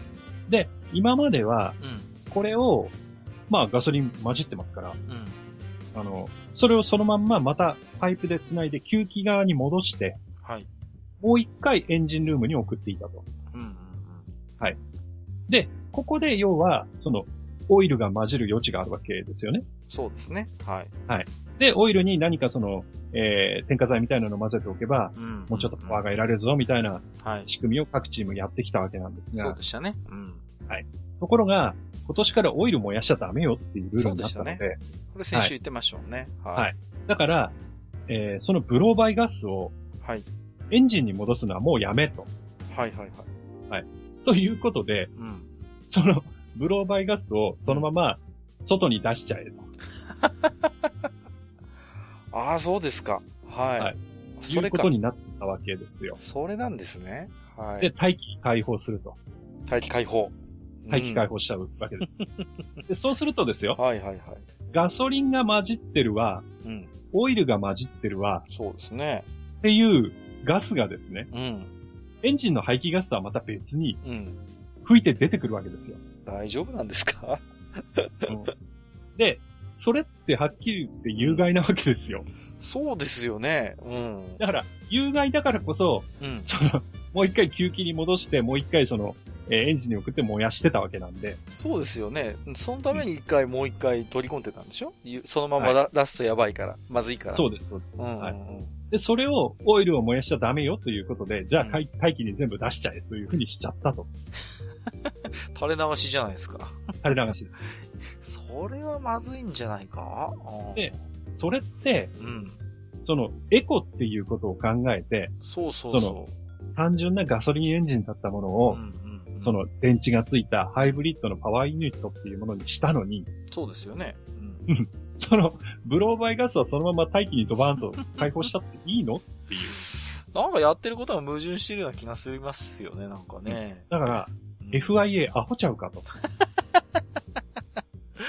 本当ですね。はい。なんかあまり環境に優しくない F1 になっちゃってません？なんか。結局なってると思うんです。そうですよね。だから、今年はそういうふうに、ブローバイガスがそのまま出ていくので。はいはいはいはい。だから、結構その、競り合いとかやってても、後ろの車結構オイルで汚れるんじゃないかなって。ああ、そうですよね。はい。いや、視界とかの問題もありますし、やっぱそういうね、ちょっとなんか、どうなんですかね、これ。気になりますね。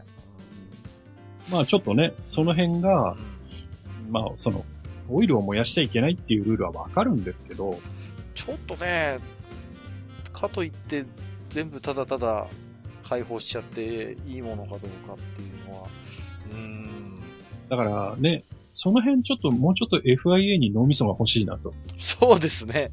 はい。なんかね、はい。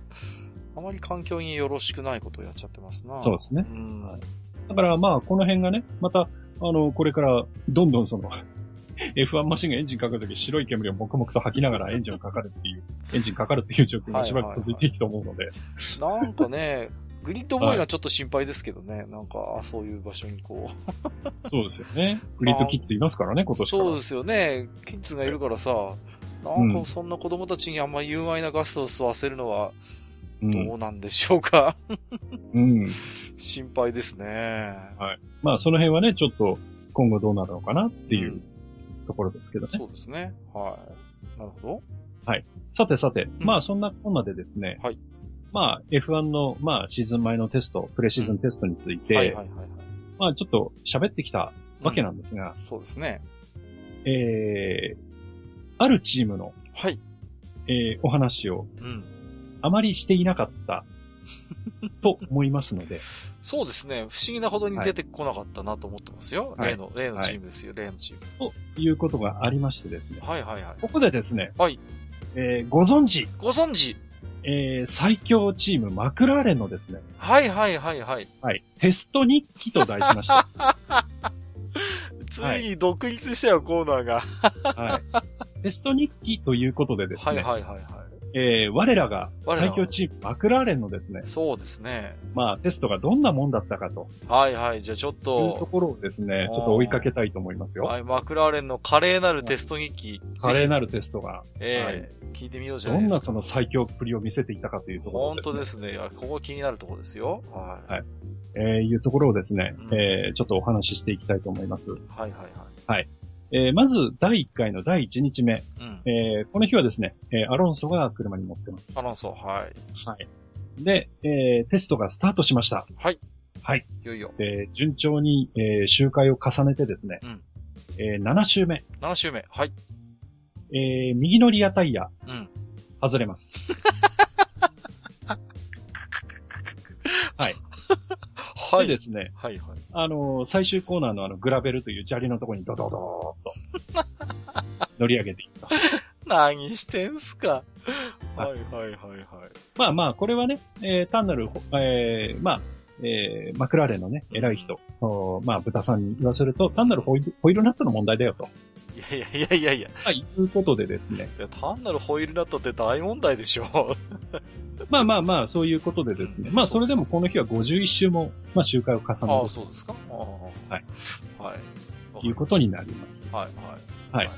で、第1回テストの2日目。うん。これ、お昼頃の話なんですが。はい。ボディが焦げます。はぁ？はい。ボディが焦げます。焦げる。はい。焦げます。何があった？でですね。うん。実は、まあ、エンジンの排気ガスが出るところの、うんうん、まあその、まあ排気管を止めているエキゾーストのクリップ。クリップ、はい。はい。これが壊れちゃうと。いうことで、うん、まあ高温のですね、うん、まあ排ガスがですね、はい。まあ、本来、流れないはずのその、エンジンカウルの中を流れてしまいまして。ああ。はい。で、マシンの後部に収められていた配線やら何やらが焼けちゃうと。配線が焼けるって。焼けちゃうと。はい。はい。で、まあ、その辺の配線をですね、全部直さなきゃいけないというような、トラブルに見舞われます。塗りすぎたミー四駆じゃないんだから、焼けるとか勘弁してもらいたいですけどね。はいはい、で、この日はですね、うん37周の周回にとどまってます。37周、はい。はい。で、この、エキゾーストクリップの破損について、まあ、マクラーレンの偉い豚さんはですね、うん、まあ、マイナートラブルだよと。そうですか。はい。たかだか何ドルだかの、うん、ね、部品がちょっと壊れただけだよとか。何ポンドだったかな。はい。いうようなことをおっしゃってます。あ、そうですか。はい。でですね、はい、3日目。3日目、さっきも言いましたけど、雪が降りました、この日。はい。はい。季節外れの雪が。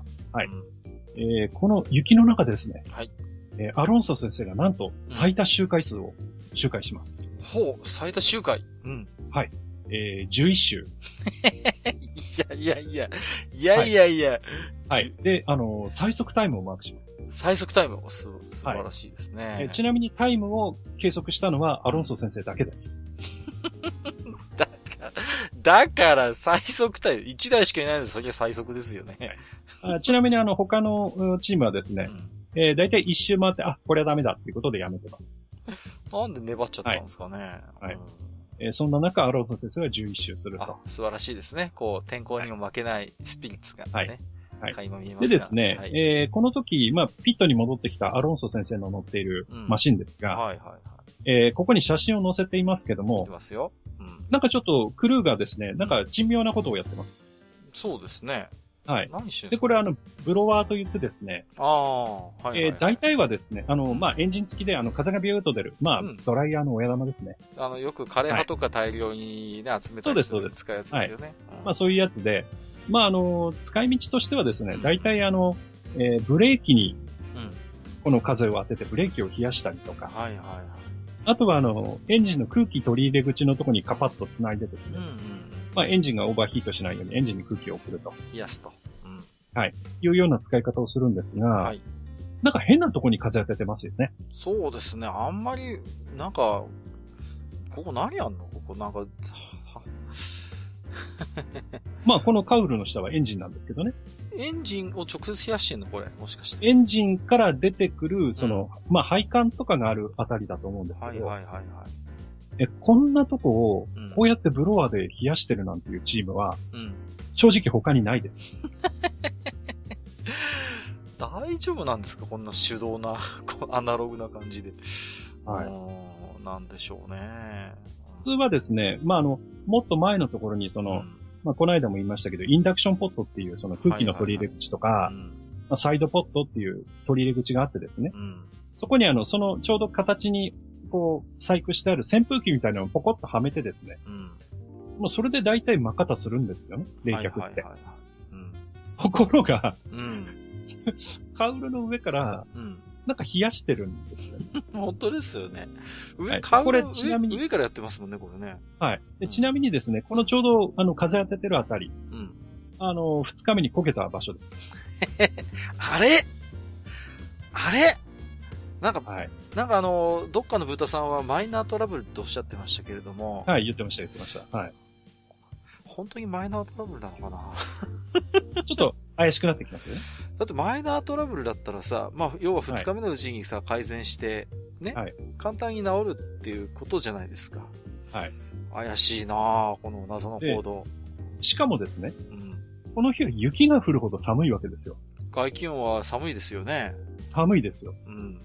それなのにこんだけ風当てなきゃいけないって。だって、ね、この先ね、うん、暑いとこも行くんですよ。そうですよね、それこそね。はい、アブダビとかあるんですよ。うんうんうん、バーレーンとかね。こんなね、はい、ブロワーで冷やしてるような場合じゃないですよね。もう、はい、実際。ちょっと不安を残しますよね。そうですね。いや気になります。これは、はい、うん。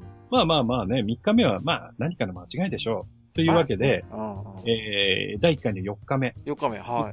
この日はですね、まあバンド音頑張ります。はい。110周も走ります。素晴らしい。うん、はい。で、なんとタイムでは。うん、ハミルトンと 0.5 秒差の2位につけます。お、いいじゃないですか。はい。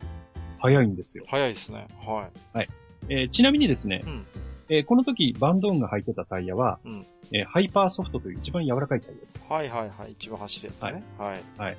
で、ちなみにハミルトンは、うん、さっきも言ったように、ミディアムです。あれ？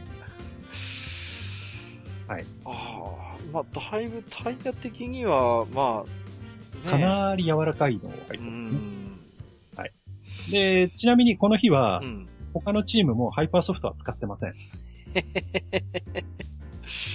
ただ一人ハイパーソフトでバンバン走ってたと。はい。まあ、はい、ね。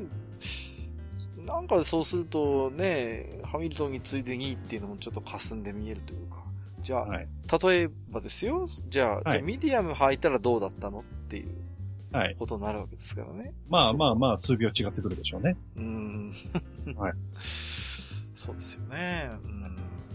まあね、そんなちょっと、まあ不安の残る、はい、1回目のテストですけど、まあテストなんていうのはね、はい。もういろんな問題点を洗い出すためにありますから。そうです。ミスがね、はい、逆に起きた方がいいんですよ。もういろいろなトラブルも含めて、ね、はいはい。そうなんです。はい。いいじゃないですか。というわけで、うん、はい、その辺をですね、対処してきて、うん、第2回目の、まあテストに臨むわけですよね。ああ、もうもちろんね、はい、まあ、クラレン様も、はい、その辺はバッチリね、はい、対応してきたんでしょ、もちろん。はい。というわけでですね、うん、第2回目のテストの1日目です。はい。ボディに穴開けてきましたね。だからさ、24区じゃないんだから。はい。で、これも写真を用意しましたけど。見てますよ。はい。黒くですね、うん、穴がこう、4つぐらい。開いてますね。はい。開いてますね。これ、はい、あれじゃん。これ、あの場所ですか、もしかしてこれって。でですね、うん、この写真を見ていただくとですね、うん、ルノーという文字があるじゃないですか。見えますね。はい。で、ルノーの一番最後の T の文字あるんですけど。T、はい。はい。T の文字のちょっと上のところ。うん。で、ちょっと離れたところに穴一つ開いてますよね。開いてますね。はい。下に3つあって、ちょっと離れたところに1つありますよね。うん、で、その1つ開いてる穴の、うん、ちょっと右、左側。うん。なんかこう、ちょっと色の濃くなった2本の筋見えません？あ、見える。はいはい。見える見える。縦にこう、2本筋入ってます、ね。縦に2本入ってますね。こう、はい、地面と垂直な感じでね。はいはいはい。これが第1回目のテストで、はい。焦げたところ。焦げ跡はい、焦げ跡残ってんだ。ああ、そうですか。うん、はい。これだって、まんまブロワーで冷やしてた部分じゃない？これ今見てましたけど。そうです。はい、そうですよ。はい。そこに穴を開けてくるという、こう、非常に明快な解決策を。アナログやなぁ。はい。あやってきます。はい、そうですね。まあまあ、穴開けりゃ、そりゃ冷えやすいわな。はい。で、まあ、万全なね、冷却対策を施してきまして。万全かどうかちょっとわかりませんけどね。はい。はいはい、で、まあ、1日目スタートします。スタートしました。はい。はい、ところがスタートできないんですね。ちょっと電気系にトラブルが出まして。はあ、はい。はい。で、ちょっと出遅れるんですが、まあ、それはね、すぐ治って。うん、ああ、そうですか。よかった。はい。で、復帰して出ていくんですけど、はい、また電気系トラブル出まして止まっちゃいます。はい。すまないなぁ。はい。で、ピットに戻ってきまして、午後また走り始めるんですけど、はい。今度は油圧のトラブルなんで。今度は油圧。電気の次は油圧。はい。はい。まあ、ということでですね、この日は38周にとどまると。走ってないなぁ。はい。はい。大丈夫なんでしょうか。マクラーレンの豚さんはですね。豚さんは、はい。まあ、それほど心配してないよと。ああ、そうですか。はい。こっちが心配なんですが。はい。はいはいはいはい。というわけで2日目ですね。2日目。第2回2日目。はい。はい、もちろんね、はい、きちんと改善してきたんでしょう。はい、はい、改善してきます。はい。吸気口を増やしてきました。そういう問題なのかな？そういう問題か。はい、ああ、そうですか。吸気口がですね、なんかかっこいい吸気口が1個つきましたね。なんかつきましたね。なんか、取ってつけたような。なんか。はいはいはい。はい、見ましたよ。はい。はい。でですね、これでもういけるぞと。ああ、これでも、これがあればもう問題なしと。はいはいはい。ということでですね、じゃあ、走るぞと。うん、いざ。ということで、スタートとなるんですが、はい。午前中にパワーユニットからお色漏れがすると。はい。で、パワーユニット交換と。ああ、そうですか。はい。なんでしょうね。なんか、なかなかまともに走れませんね。はい。でですね、まあ、さすがにちょっと豚さんもこれはいかんと思ったんですかね。はいはいはい。はい。コメントを出してます。うんうんうん。はい。で、ちょっとこの時のコメント読みますと、はい。我々は車内部の冷却を再設計するために他の方法を検討する一方で、現在はいくつかの応急処置を使っていると。まあ、見りゃわかりますよ。穴開けてんだもん。はい、そりゃ応急処置だよ。うん。で、まあ、これを実際に使い続けるかもしれないが、まだ我々にもわからないと。大丈夫ですか？はいはいはい。で、思い出してみるとですね、ホンダの時はこんなことしてなかったよなっていう。そうですよ。こんなことしてないですよ。はい。何ですか？こう、バインと乗り換えた今年、はい、なんだか妙なことになってますよね。まあ、ここでちょっと気になってくるのが、津川哲夫さんのお言葉なんですよね。はいはい。ルノーのパワーユニットというのは熱に対してちょっと神経質なところがあると。言ってましたね。はい。言ってた。うん、ということはですよ。はい。まあ、いろいろこう、あだのこうだのブーだのブーだの言われてましたけど、ホンダってなんだかんだで冷却はできてたんじゃないのと。そうですよね。うん。はい。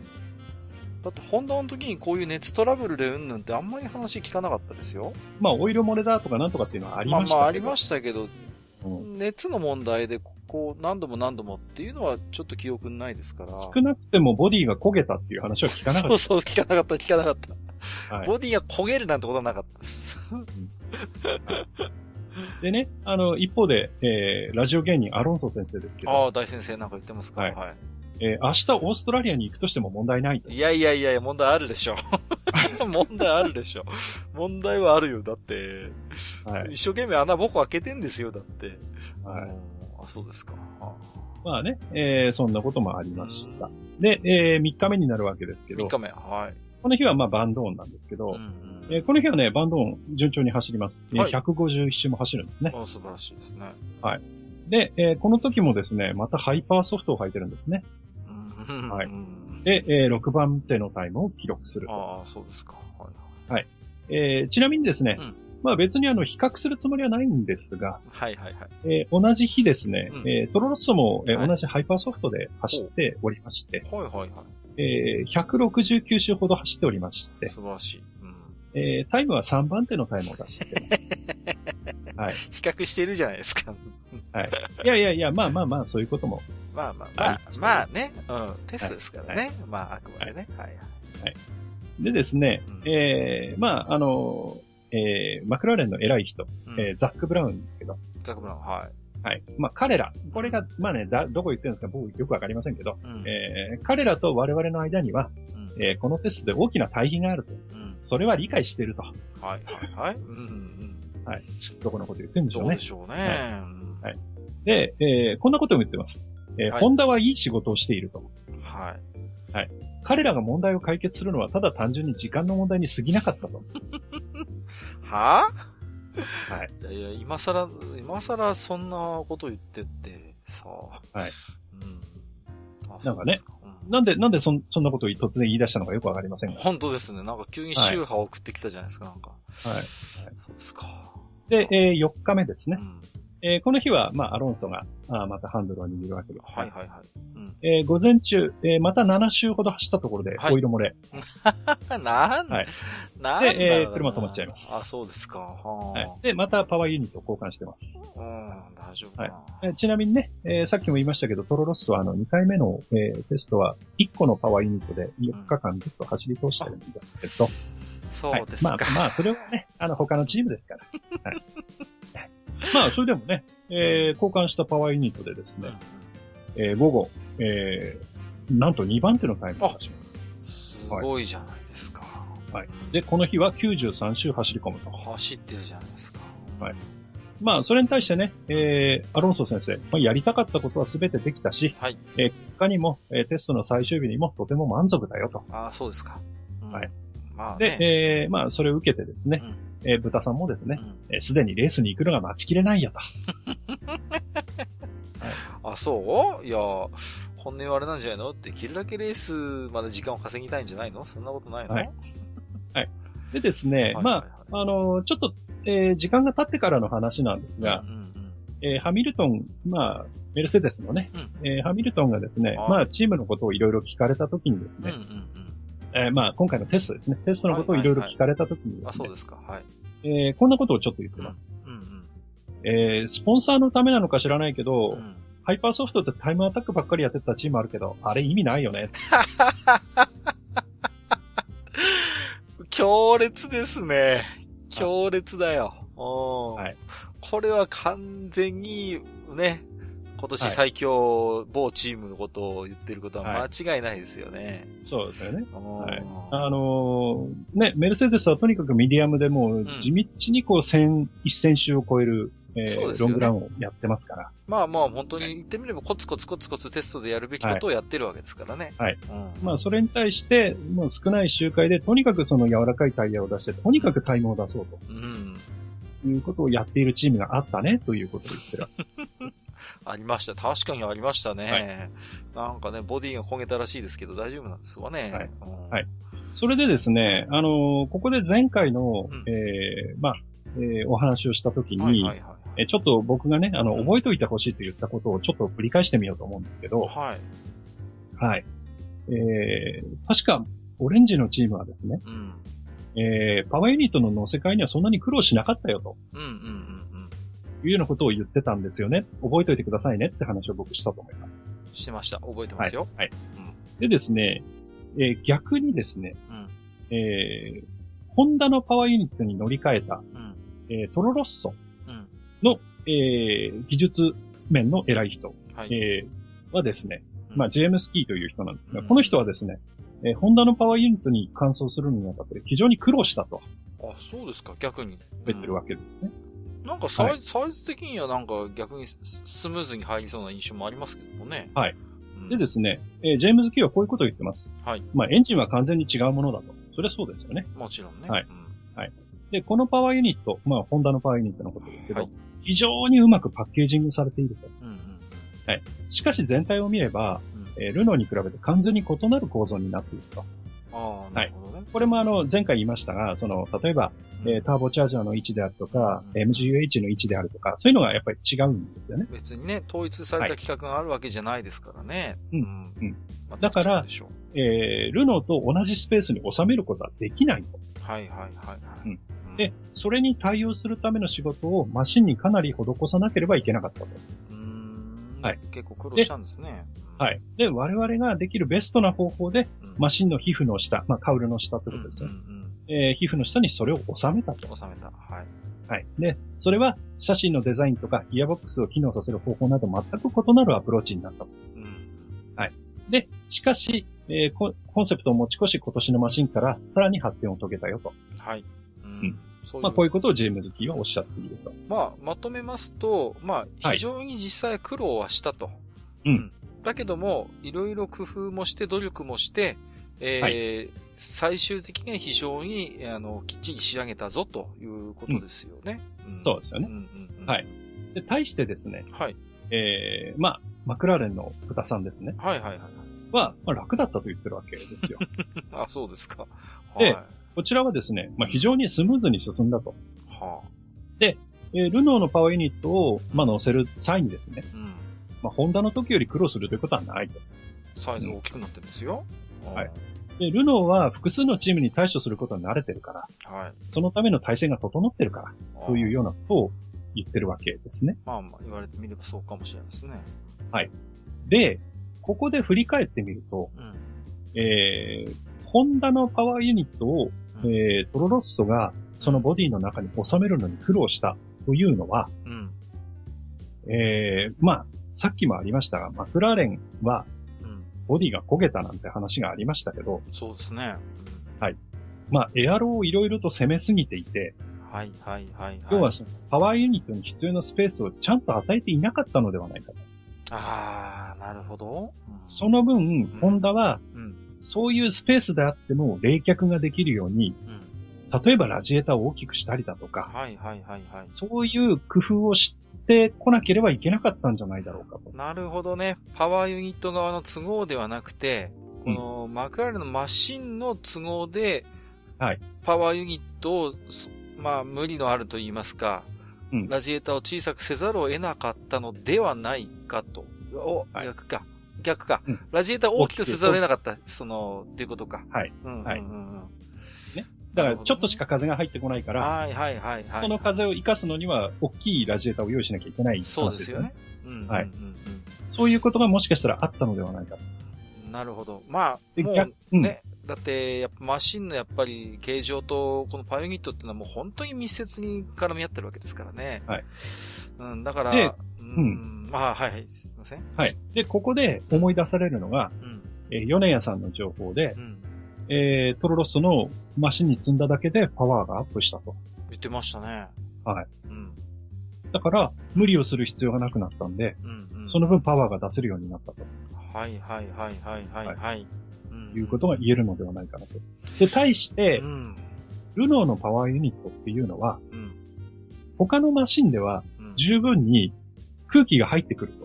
はいはいはい。だから、それを、うん、念頭に置かれて作られているので、うん、そこまでラジエーターに性能を求めてないんじゃないかと。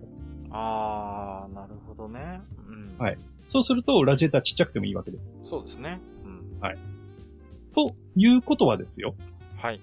まあ、焦げたとかいろんなことを考えるとですよ。お、繋がってきたよ。うん。はい。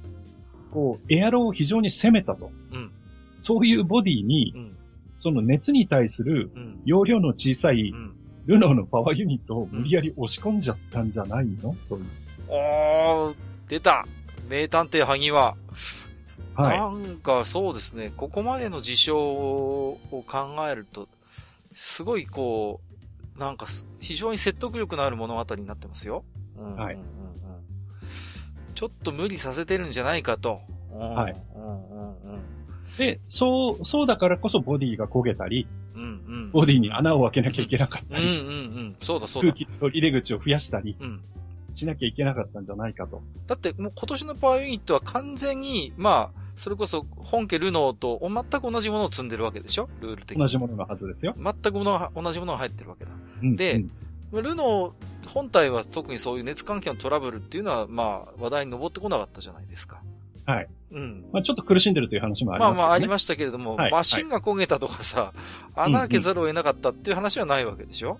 ないですね。うん。はい。いやー、これ、あるね。マスターの仮説は。うん。うん、しかも、うん、特に、そのルノーのマシン、RS18 でしたっけ？うんうん、はいはいはい。と、うん今回の MCL33 を比べていただいたときに、うん、そのサイドポットであったり、インダクションポットであったりという、その空気取り入れ口の大きさ。はいはいはい。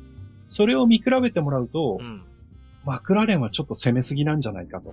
はいはいはいはい、はい、はい。マスター言ってましたよね。ちょっと小さいんじゃないかっていうことで。うん。うんうんうん、うん。そこがいるんじゃないかな、ということがちょっとあると。はい。すごいですね。うん。はい。なるほど。あとですね、うんもう一つ、うんこれはですね、スペインの、フリーライターであるアレックス・ガルシアという人がですね、はい。面白いコメントを出してまして、スペインの方が出しているっていうのがまず一つミソなんですけどね。ほう。はい、スペインというと、うんアロンソ先生のおじさまと、うん。はい。ですから当然スペインのライターさんというのは当然アロンソうん、と考えていいじゃないですか。うん。アロンソの方を持ちたい。うん。持ちたいじゃないですか。はい。でそういう人がどういうことを言っているかというのをちょっと読みたいと思うんですが。そうですね。うん、バルセロナ。まあこれテストのことですよね。うんテストでのラップタイムを見てみると、マクラーレンはスピードの点で昨年と比較して明らかに良いポジションにいる。つまり速いと。はい、はい、はい。はい。で、ルノーのパワーユニットには十分な速さがあって、彼らのシャシーの空力効果はよく出ていると。ベタもメジャーですか。うん。不満があるとしたら、うん、それは彼らの最高速度にある。最高速度？最高速度ですね。うん、それは中段グループの中でもかなり下の方だ。あれあれ。はい、はい、はい。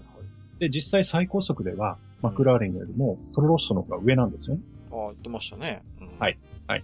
で、その最高速度を見た今となっては、うん、昨年のホンダだけを攻めることはできない。ほう。はい。原因は、マクラーレン自身の開発にもあることは明白だ。ほう。で、チームがドラッグ、つまり空気抵抗ですよね。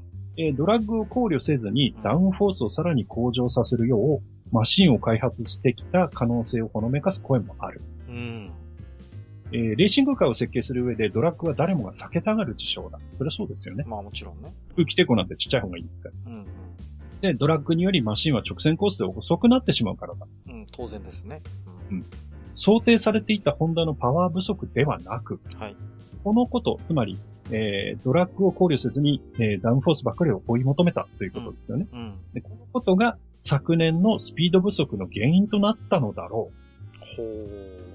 ということを、スペインのライターさんが書いている。書いている。うん、つまり、去年、ラジオ芸人アロンソさんはですね、うんうん、とにかくパワーがないと。言ってましたね。もう断るたびに言ってましたよね。うん。パワーがなくて、ストレートだけで3秒遅れるとか言ってましたよね。まあね、めちゃくちゃなこと言ってましたからね。はい。はい。で、まあそれって、うん本当にホンダのせいだったの？うん。っていうのが、うん、スペインの人からも声が出始めたと。いや、だからね、そうそうそう。はい、だって本来やっぱこの人は、だってやっぱアロンソはだって地元のヒーローじゃないですか。英雄ですよね。うん。うん、そうです。で、だからなんとかやっぱりね、応援したいっていうのが、うん、まあ基本的な立場と思うんですよ、やっぱり。うん。うん、そういう、本当に言ってみれば身内ですよね。こう。はい。身内からこういう声が出てきたっていうのは、はい、うん、やっぱり、隠しきれないっていうか、だいぶこの方法論というか考え方が、いろんな人から囁かれ始めたっていうことなのかなって僕は思いましたけれどもね。はい。はい、で、うん、去年も確かに、テストはメタメタだったんですよ。はいはいはい、はい。で、去年は確かにホンダのパワーユニットも悪くてすぐ壊れたりとか、うんうん、ありましたね。あったし、で、実際レースになってみると遅い。うん直線でスピードが伸びないっていう話があったんですけど、うんうんはい、じゃあ、うん、それが全部、うん、ホンダのせいだったのっていうのが、うん、今になってちょっとほじくり返され始めてるんじゃないかなと。そうですね。うん、はい。いやだってマクラーレンサイドはさ、とにかくパワーユニットが問題なんだっていうことしか言わなかったじゃないですか、うん。そうです。とにかくパワーユニットなんだ、パワーユニットが悪いんだってさ、そればっかり言ってたでしょ、うん、だって、ね、今すぐルノーのパワーユニットに変えたらそれだけでレッドブルと争えるって言ってたんだから。うん、豪語してましたよね。うん。うん。でもどうですか？今回のこういうテストの結果も踏まえるとですよ。うん。うん、やっぱりちょっとマシンどうだっていうのは、非常に現実味のある話になってきましたよね、これ。うん。だって、レッドブルというチームも、どちらかというと空力を攻めてるチームなんですよ。そうですよね。うん。うんなんせ、天才がいるチームですからね。そうですよね。天才デザイナーを要して。うん、でも、うん、そんなチームでも、うん、ボディにブロワーを当てることはしてませんよ。そうですよね。はい。いや、だから、ね、レッドブルの優れたところは、その、本当に攻めた空力の機能性と、うん、言ってみれば、その、パワーユニットとのバランスをきちんと取っていると。はいいうことですよね。だから、はい、そのマシンのデザインによって、要はパワーユニットのポテンシャルを引き出せないということは、もうあってはならないことなわけだから、はい。うんうん。そこが高い次元で融合してるからこそ、やっぱり非常に評価が高いわけじゃないですか。はい。うん。ところがどうですか？オレンジのチームは。うん。うん。まあね、これからどういう風な、今年1年間の活躍をしていくのかっていうのはですね。まあまあまあテストですからね。まあ、今日で最初に見ましたけどもね。はい。うんうんうん、僕はね、まあ生温かく見守りたいなと。いやー、それにしても今回のテストでなんか皮肉な話ですけど、去年の何が問題だったかっていうのはなんとなくちょっとこう炙り出されてきたなっていう感じはありますよね。正直。そうですね。はい、正直なんか見えてきた気がする。うん、はい。どうなることや。というわけでですね。はい。まあちょっとね、オレンジのチームのね、うん、まあテスト日記なんていうことでおしゃべりをしてきましたけども。いやー面白かった。はい。まあそろそろねいい時間なので。うん、そうですね。うん、まあこの辺でですね、まあハニワ的なですね、はい、今シーズンの見どころをまあちょこちょこっと喋らせてもらって終わりたいと思いますが。いやー待ってました。これを聞きたいリスナーさんも多いと思いますよ。はい、ぜひぜひ。うん、はい。まずはですね、うん、まあいくつかあるんですけど。はい。まずはですね、ヘイローは大丈夫？っていうことをまず言いたいです。まあ、今年のね、一番の大きな変更点です、はい、これはね、うん。はい。でですね、まあ、ドライバーはですね、まあ実際テストでも走ってみて、うんドライブ中特にヘイローは気にならないという声は、よく聞かれています。はい。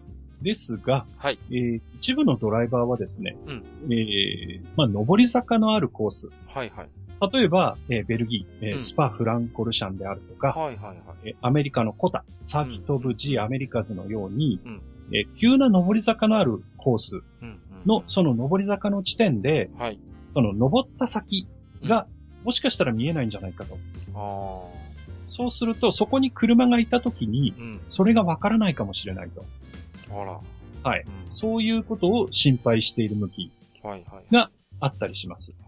あと、うん雨が降ってきたときに、うん、今までであればヘルメットのバイザーにその雨が当たって、うんはいはいはい、雨粒がこうつぶつぶつくじゃないですか。そうですね。うん、それで雨が最初感じられたと最初の雨の降り始めがね。うんうんうん、ところがヘイローがあることで、うん、ヘイローが雨を遮ってしまうと。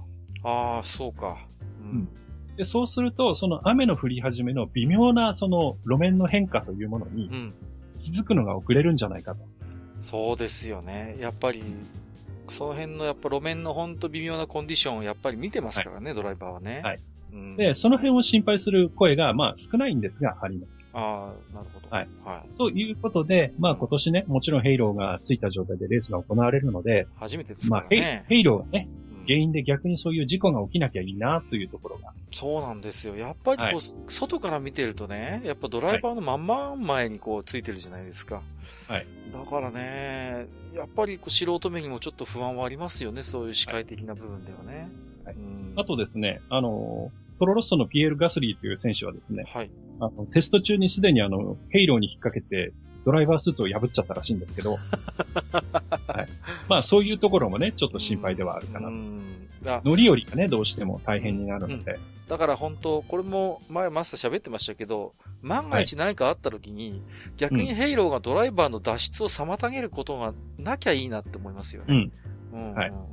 それちょっと心配ですよね。はい。うん、で一方ですね、はい、実はインディーの方では、うんいわゆる、F1 ではシールドと言われた、はい、まあスクリーンですよね、うんうん。これを今年実はテストで使ってみてます。へー、あ。で、ちょっと写真も上げたんですが、これインディの街についてるシールドです。はい、はいうんはい、で、正直、うんうん、こっちの方がかっこいい。いや、かっこいいですよ。そりゃだってね、クリアだしさ、そんなにこうね、はい、目立つものでもないから、はいうん、デザイン的にはこっちの方がしっくりくるよなって思います。はいはい、まあね、これもまだテスト中ですんでどうなるかわかりませんが、うんまあ、確かにね、はいちょっとね、まあヘイロンが今年その、レース中にね、どんなそのことをまあやらかしていくかというか、はい、どんな影響をもたらすかっていうのはね、はい、ちょっと見ものかなと、はいはい、思います。わかりました。はい。あとですね、まあチャンピオンシップの上ではまあこれはね、うん、当たり前の話ですが。ストップ・ザ・メルセデスがなるかと。いやー、テストを見てても隙は少なそうですよ。うん。うん、まあ、テストを見る限りね、もう今年はあかんなと、正直思ってるんですけど。はい、はい。まあ、そんなね、メルセデスに、まあ、フェラーリ、レッドブルあたりがどこまで挑めるんだろう。そうですね。うん。はい。ね、まあ、さっきも言ったように、本当にね、メルセデスはタイヤに厳しいのか。うん。ね、そういう弱点をもしかしたら持ってるのかと。まあ、持っててほしいんですけど、正直。まあね。はい。あとね、フェラーリの燃費の良さはどんなもんなんだろうと。燃費問題ありましたね。はい。はい。まあ、そこにね、どれだけレッドブルが絡んでくるかな。そうですね。はい。はい、いうところがですね、まあ、見どころの一つかなと。うんうん。はい。あとですね、まあ、その、トップ争いに絡むかどうかっていうレッドブルですが、はい。ここは別な問題も抱えてますよね。ありました、ね。タグホイヤーがどうなるのかと。そうですよ、ここ。はい。はい。で、ルノーはね、もう早い時期にもう5月ぐらいには返事せえと。うん。いうようなことを言ってますが、レッドブルはいやいやいや、そんなの俺たちの決めることだからもっと遅くてもいいじゃん、みたいなことを言ってますんで。もうすでにここはさえ当てがあるんですもんね。はい。うん、まあ、その辺のプロレスがどうなるかと。はいはいはい。はい。うん、いうのもちょっと見どころだな、というふうには言えますね。うん。はい。あとですね、やっぱり今年は、うん、まあ当然ね、ストップ・ザ・メルセデスなるかというのと同時にですね、うんいわゆる中段グループ。はいはいはい。こちらがですね、テストで非常にハースが早かったっていうのもあるし、ねまあ当然ね、トロロスがどうなるんだというのもありますし、うんうんうん、まあ他ね、インドとかルノーとか、うん、その辺がね、どこまでいけるんだというのもね、非常に中段グループの戦いが厳しいものになると思うので。そうですね。はい。その辺が非常に見どころかなと思います。はい。あとね、ウィリアムズがドライバー的に非常に不安であるというのもあります。そうですね。ちょっと経験不足は否めないですからね。うん、はい。だから、ウィリアムズがどこまで変な話、どこまで成績を落とすのか。はい。落とさずにいられるのか。そうですね。ところも一つ見どころじゃないかなと思います。はい。うん、はい。あとですね、パワーユニットのアップデート競争ですね。アップデート。シーズン3機しか使えないと。少なくなりました。はい。いうことなんですが、はい。まあ、ルール上、逆に、その、もう、ペナルティ上等だと。うん。ペナルティ受けてもいいんだ。うん、それで4機目入れるんだ、5機目入れるんだ。ということをやるとですね、うん。実は、先にペナルティが決まってしまった方が、はい。最後尾スタートになった時に、うん。後で例えばどっかのチーム、壊れたから交換って言って、さらにペナルティで最後尾ってなると、うん、有利になるんですよね。先にもうペナルティ上等でパワーユニット交換しちゃいますって宣言しちゃった方が、押し上がっちゃう、ね。そうですね。はい。うん、最後尾じゃなくて良くなっちゃうんです。はいはいはい、はい。ということで、うん、もう最初から計画的に4機目とかを入れていこうかって言ってるチームが実はルノーとか、うん、ホンダとか、はいはいはい、その辺を4機目も入れてもいいよねっていう話をしてるんですよね。ああ、もう初めからね、もう4機目上等だと。はいうん、だから、そうなってくると当然、うん、その、パワーユニットの投入のタイミングで当然アップデートができますから、うんうんうん、はい。そうするとどこまでそこでアップデートがあるかと。そうですね。はい。この辺もちょっとあれですもんね。やっぱ他のチームとのこう駆け引きですからね。はい。うん、そうですね。はい。はいで。もしかしたらパワーユニットの新しいのがね、うん、非常に大当たりのアップデートをしてきて勢力図が変わるなんていうこともありえます、ね。途中でね、ガラッとこう変わる可能性もはらんでいくと。うん、はい。うんまあ、その辺のね、まあ、開発競争がどうなるかという。そうですね。はい。さあ、そして、うん、トロロッソですね。トロロッソ。なんといっても、はい、今年大注目。はい。はい。でね、テストでは非常に安定した、走りを見せてました。そうですよね。ですけども、うん、まあ、不安な部分もあり、実際に、本戦になった時にどれだけの成績を収めるか。そうですね。まあ、楽しみですね。まだ未知数ですから。はい。はい。まあ、あのね、ガスリーとハートレーの二人がどこまでやってくれるかっていうのは、ね、そうですね。非常に見どころであるかなと。楽しみです。はい。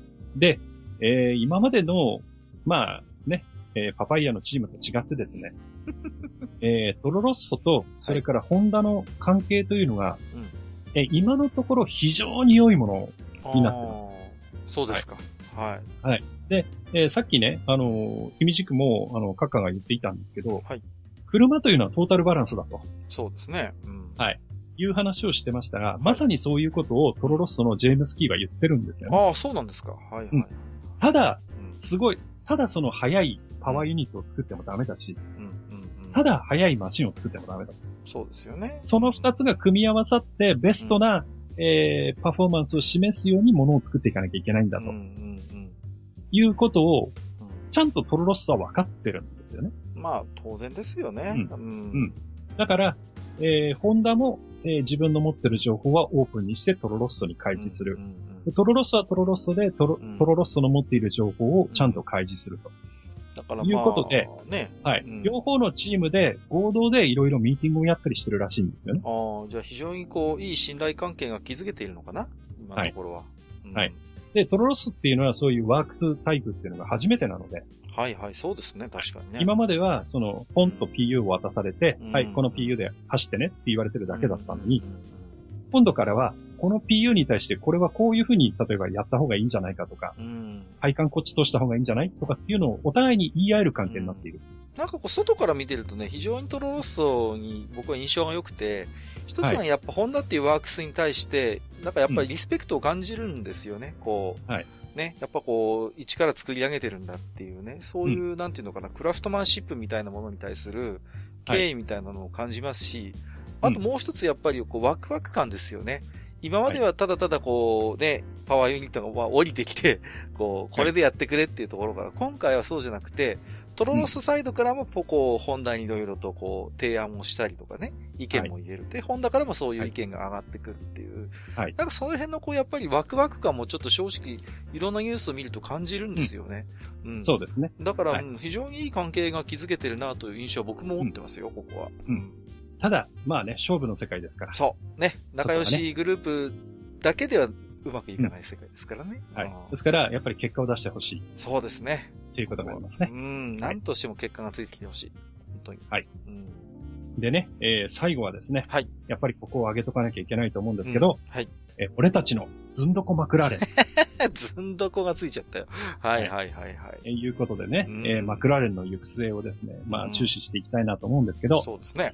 まあね、例年になく寒いテストになったバルセロナのテストでね、はい、雪が降った中でも熱に苦しんで、ブロアで風を当てなきゃいけなかったなんていうマクラーレンがね。本当ですね。うん、果たして、そもそも完走できんのかと。いや、本当そうですよね。いや。はい。でですね、まあそんなね、僕らの心配に対してですね、まあマクラーレンの偉い豚さんもですね、やっぱりコメントを出してるわけですよ。あ、そうですか。はい。はい。で、豚さんがですね、まあ冬季のテスト、まあバルセロナのテストでは、まあ期待したような信頼性を発揮することができなかったと。うん、だけども、その後ファクトリーで、テストで発生したすべての問題の対処に当たってきたと。はあ、はい。で、開幕戦から、最大限に速さを引き出すために、あらゆる手段を講じて膨大な作業を行ったよと。ああ、そうですか。うん、まあだから対処はできたよと。ああ。まあ要約するとですね。いうことを言ってまして。はいはいはい。実はこれまさに今日ですね、米谷さんのツイッターに上がっていた映像なんですが、ボディのカウル一部作り直してきましたね。ああ、はいはいはい。はい。で、まあ見るとわかるんですが、はい。穴でっかくなってんじゃんっていうね。本当にね。はい。いやー、吸気口もでっかくなってんじゃんっていう。はい。そうですね。まあ、そんな対処をどうやらしてきてるようですね。はい。どうでしょうね。はい。まあ、でね、アロンソはですね、まあ、そんなことがあったので、はいはいはい。オーストラリアは初めての本物のテストだと言い出してます。いやいや、テストだから終わってるんだって話ですけどね。はい、まあ、まあね、実際、ハイパーソフトのタイヤでね、そこそこ速い、タイムも出してるので。まあ、ね、ブーブー言わしてましたからね。はい。まあ、アロンソ本人の腕もありますし、やっぱり、マシンもね、一発の速さはどうやらありそうなんですよね。そうですね。はい。まあ、それなだけに、まあ、チームのずんどこ具合というものがですね、まあ、出なければいいなというふうに。そうですね。はい。思ってます。はい。あとですね、いつ、ラジオ芸人アロンソ先生が爆発するだろうと。いや結局ね、いやまあいいにしろ悪いにしろね、そう安定感があるマシンでないことは確実なわけですよ。マクラーレンはここまで見ると非常にジャジャ馬なマシンになってるわけだから、まああるでしょうね、事件が少なからず今年も。はい。なんかテストの間でも、なんかエンジンだ信じられないとかってなんか叫びながら帰ってきたなんていう情報もあるので。早速やっちゃってる。はい。はい。だから、豚さんはね、彼は満足しているように思うなんて、なんか、のんきなこと言ってますけど。そうですか？はい。この間ね、まあちょっと、かわいちゃんとか、それから米谷さんが言ってましたけど、まあテストのインタビューを見る限り、あれは機嫌悪い時のアロンソだよ。っていうことも言っていたので、あちゃー。何にも喋んなくなる一歩手前って言ってたので、うわ彼らは結構溜まってるじゃないですか、もうじゃあ。はい。だから、まあね、どこでどんなラジオ芸を見せてくれるのかなっていうのがですね。はい、まあマスター的今年の一つ見どころということになるわけですね。あとですね、まあそんなですね、示すですね、動画をですね2つ、Twitter と YouTube からですね、貼ってあります。はいはい。これですね、ちょっと、閣下にも見ていただきたいんですけど、いいですか？はい、じゃあちょっと今開いてみますよ。はい。まずツイッターの方からですね、見ていただきたいんですが、これピットストップの練習なんですよね。ああ、はいはいはいはい。はい。でですね、ちょっと動画が実際読み込まれるので時間かかると思うんですが、ちょっと動画をですね、再生してみてください。はいはいはい。ちょっと待ってくださいね、今、見てみますんでね。再生待ってます？ちょっと待ってくださいね。はい、今、立ち上げておりますので。はいはい、来ましたよ。はいはいはいはい。はい。じゃあちょっと見ましょうか。はい。じゃあ再生していいですか？いいですか？はい、再生します。はい。いきますよ。はい。3、1、スタート。はい。で、これで、ピットにマシンが入ってきます。来ましたね。はい。で、ジャックって上げます。上げました。ガタンって。ジャック落としちゃうんですよね。ああ、はいはいはいはい。はい。もうこれだとタイヤ交換できないんですよ。あたふたしてるじゃないですか。はい。で、別なジャッキを持ってきて、よっこいしょってあげると。大丈夫これ。ジャック上がりましたね。上がりました。はい。まあこんな、まあ、バタバタも見せていたと。それからもう一つですね、YouTube の方も見ていただきたいんですが、YouTube、はい、見ますよ。はい。あ、ダメですね。これ、見れなくなっちゃいましたね。あ、本当ですか。これ何だったんですか、これ。はい。これはですね、解説しますと、ピットに入ってきます。はい。で、ピットに入ってきまして、タイヤを交換するんですが、タイヤがつかないんですね。いくらこう、ダダダダダダッとこう、レッジでやっても。はいはいはいはい。で、つかなくておかしいおかしいってやってて、そのうちに、おい、右と左逆だよって言って、タイヤの右と左を入れ替えてやっとはまるというね。大丈夫ですか？ピットワーク。はい。まあ、それもですね、ザックに言わせると、ホンダのせいだっていうことらしいんですが。いや、よくわかんないです。ちょっと、本当にちょっと何かわかりませんけどね。いや、ホンダのせいで、いろいろエンジンの交換とかをしなきゃいけなかったんで、その間はピットの練習ができなかったということなんですけど。こじつけでしょ。はい。まあ、そういうことも言ってるようなチームですので。はいはいはいはい。まあ、ここでね、まあ、さっきも言いましたけど、アロンソ先生がいつ爆発するのかなというところがですね。そうですね。はい。ちょっとまあ、見どころの一つと言っていいのではないかなということで。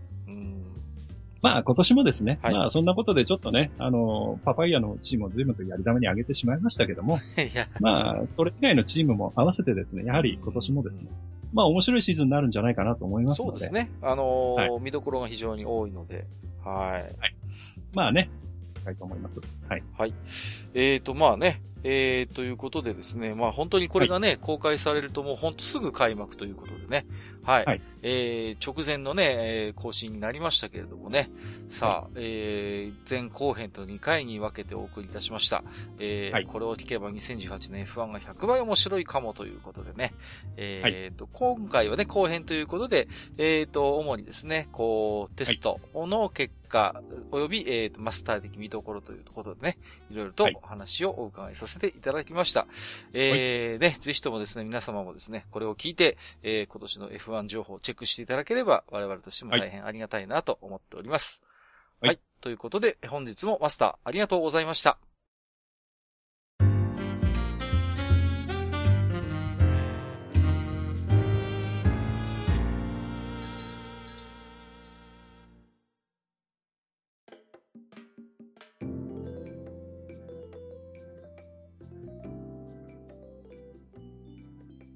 はい、それではね、今回も当愚者の宮殿宛てにですね、おき手紙、いただいておりますので、こちらご紹介をしていきたいと思いますよ。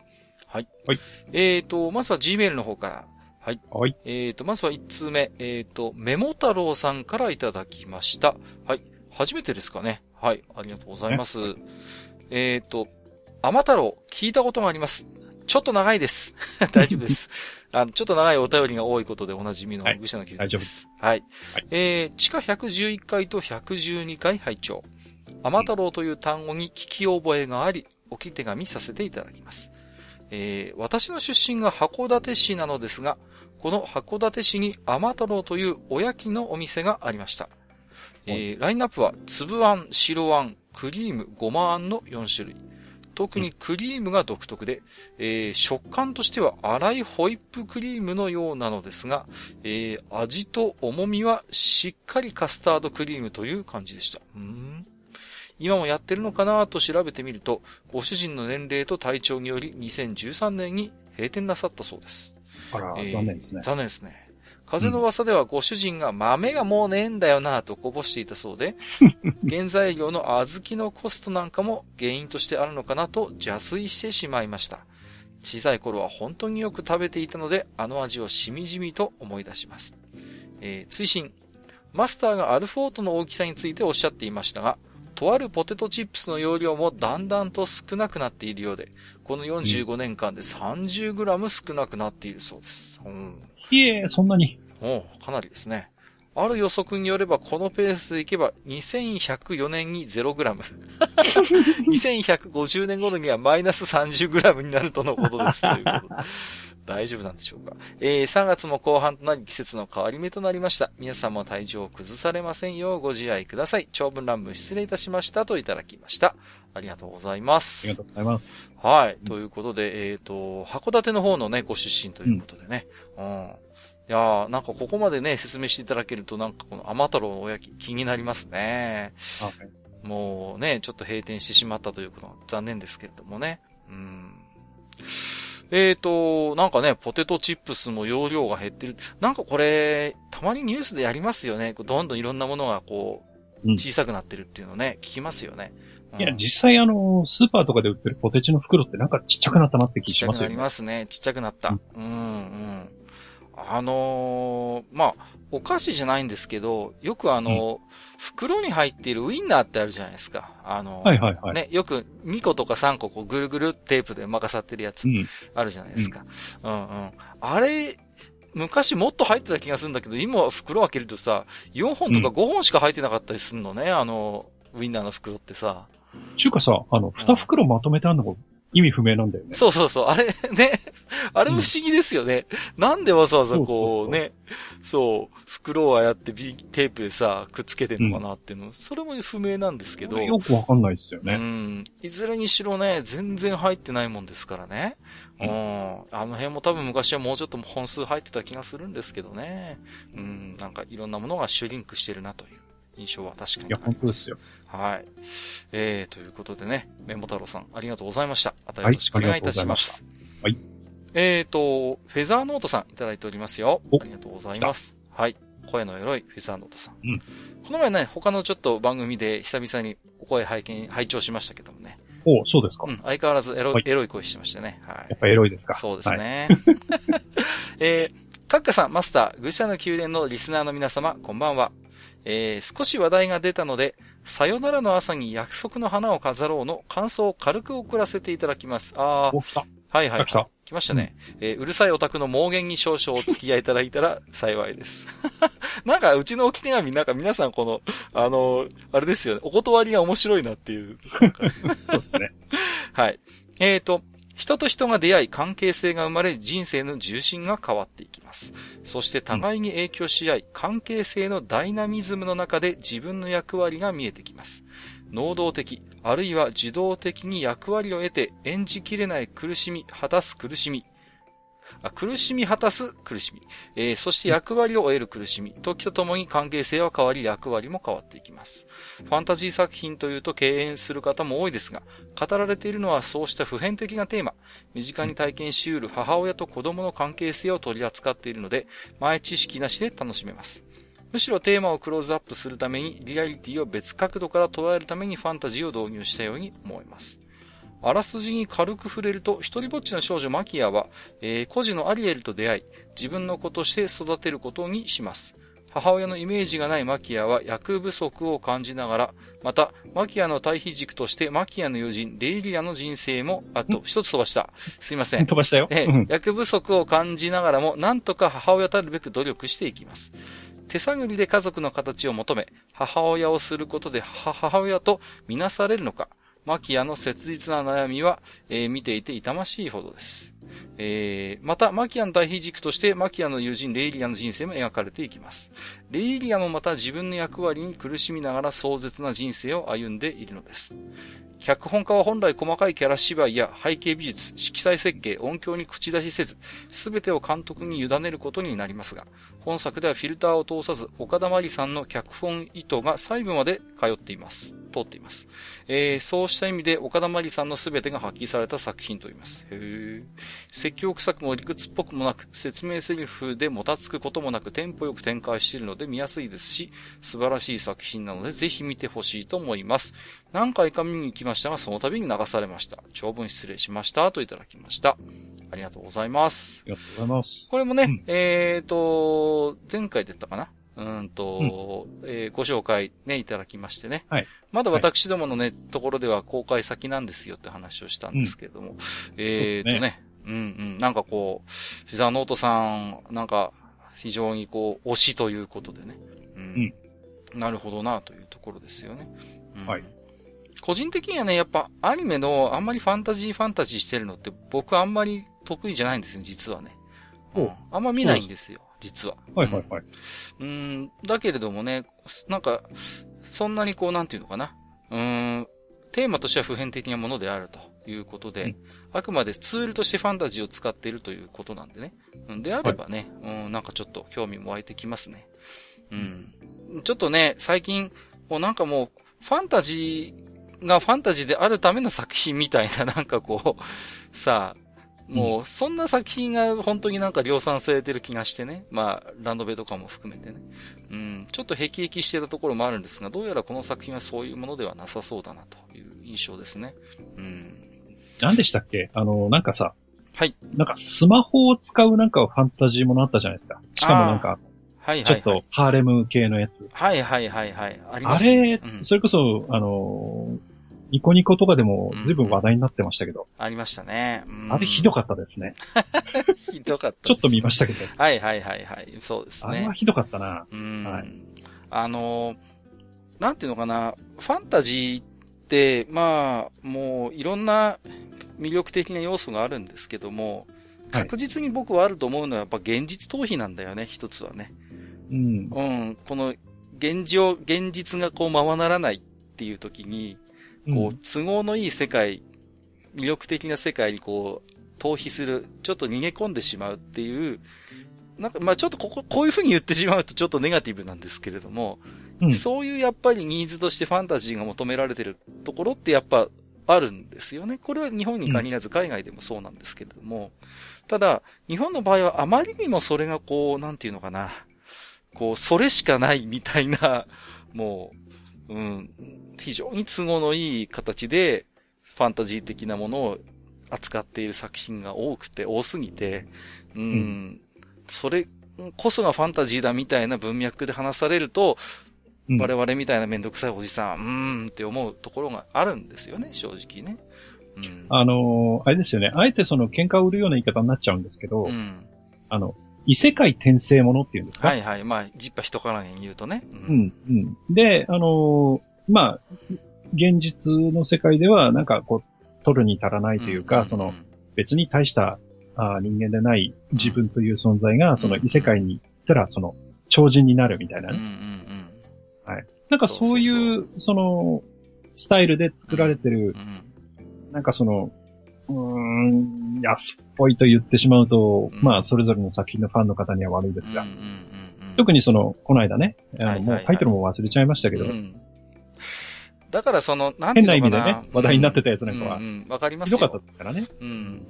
僕がいつも思い出すのはね、ドラえもんのもしもボックスなんですよね。なるほど。うんうん。よくのび太が、自分の本当に都合のいい世界、がいいっていうことで、もしもボックスを使うじゃないですか。あやとりがものすごい評価される世界だったら、みたいなのもありましたけども、なんかね、そういうもしもボックス的なファンタジーが、すごい、多いような気がするんですね。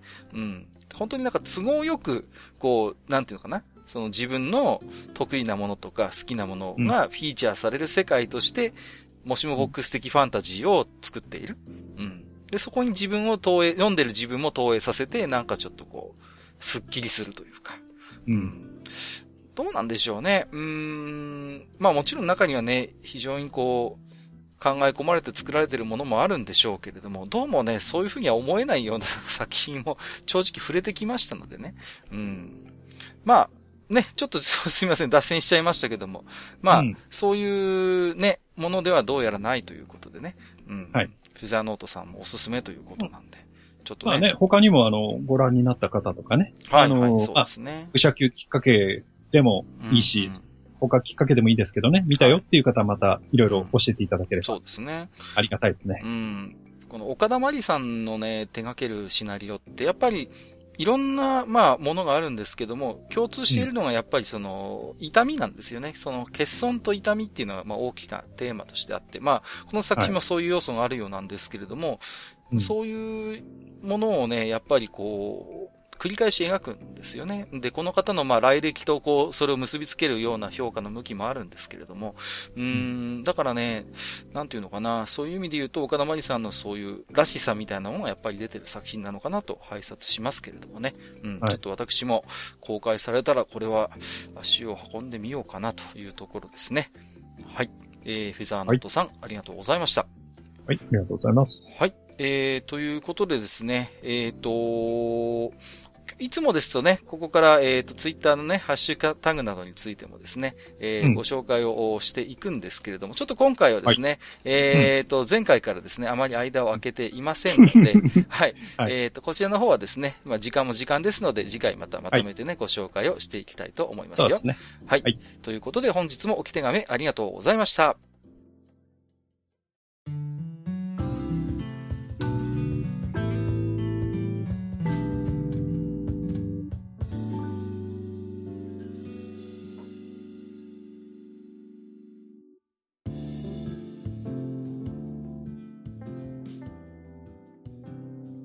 あれ、おかしいなぁ。大して喋ることないって言ってたはずなんですけど、もう2時間半ですよね。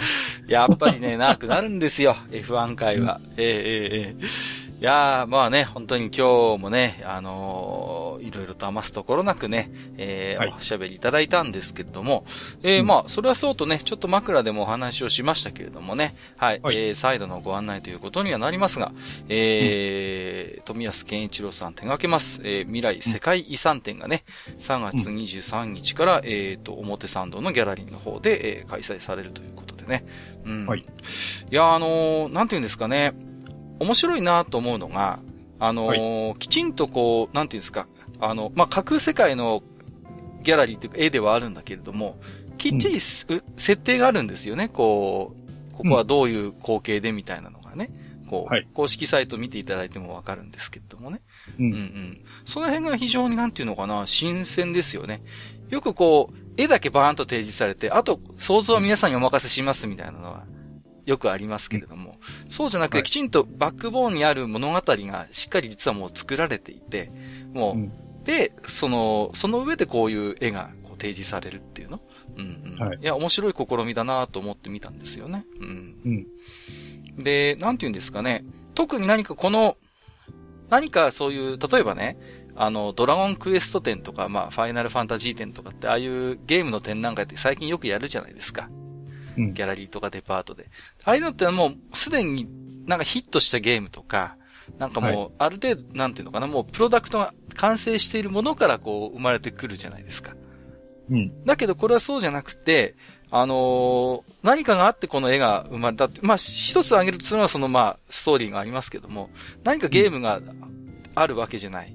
特に何かこうね、うん、小説の挿絵になったわけでもないっていうところで、まずここから逆にこう何かが生み出されるんじゃないかっていうね。そうですね。うん。で、まさにほら、コンセプトアートだからさ、うん、そういうなんかもう、なんで我々の僕なんかね、やっぱり創作してる人間なんで、この絵を見てると、もうムラムラしてくるんですよ、本当に。もうここからいろんな何か作品のアイデアが生まれてくるような、うん、うん、そういうワクワク感を非常に感じるんですよね。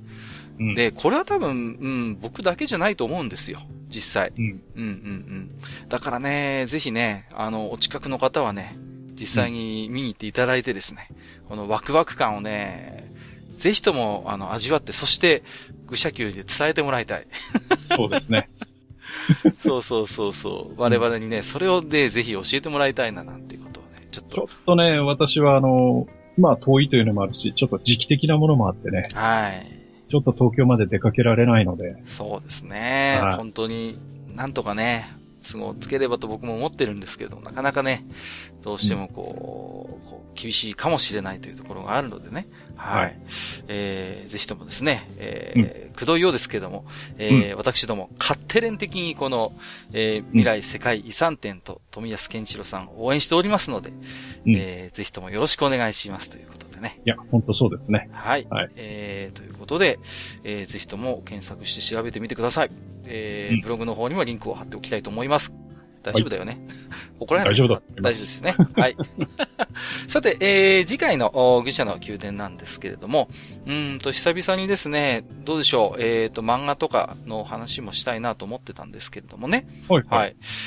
題しまして、熱血とは何か、スポコン、ロボット、学園で考えるということでね。うん、まあ、よく我々普通に言うじゃないですか。この漫画は熱血ものでさ、とか、このアニメはいわゆる熱血もので、みたいなっていうね、言い方しますよね。うん。でも、よくよく考えてみると、そもそも熱血ってなんだっていうことをね、ちょっと思っちゃったんですよね。うん。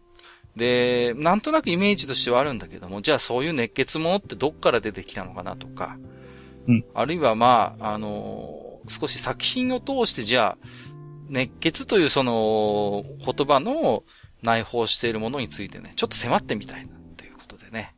うん。なんかちょっと小難しい言い方になっちゃってますけども。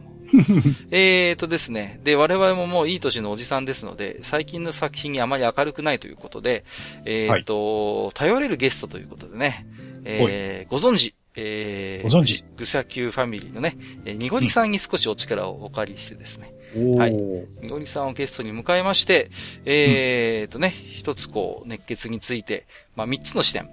それはつまり、スポコン、ロボット、学園ということになるんですけどもね。その辺をちょっとキーワードにしてですね、紐解いてみたいと思っておりますよ。はい。はい。ということで、次回の愚者の宮殿もぜひ楽しみにしていただければと思います。はい。はい。ということで本日もね、長時間にわたりまして、ここまで、お付き合いいただきまして、ありがとうございました。ここまでお相手をさせていただきましたのは、私こと、閣下と。私こと、熱血、必中、ひらめき、埴輪でした。本日もご聴取いただきまして、ありがとうございました。ありがとうございました。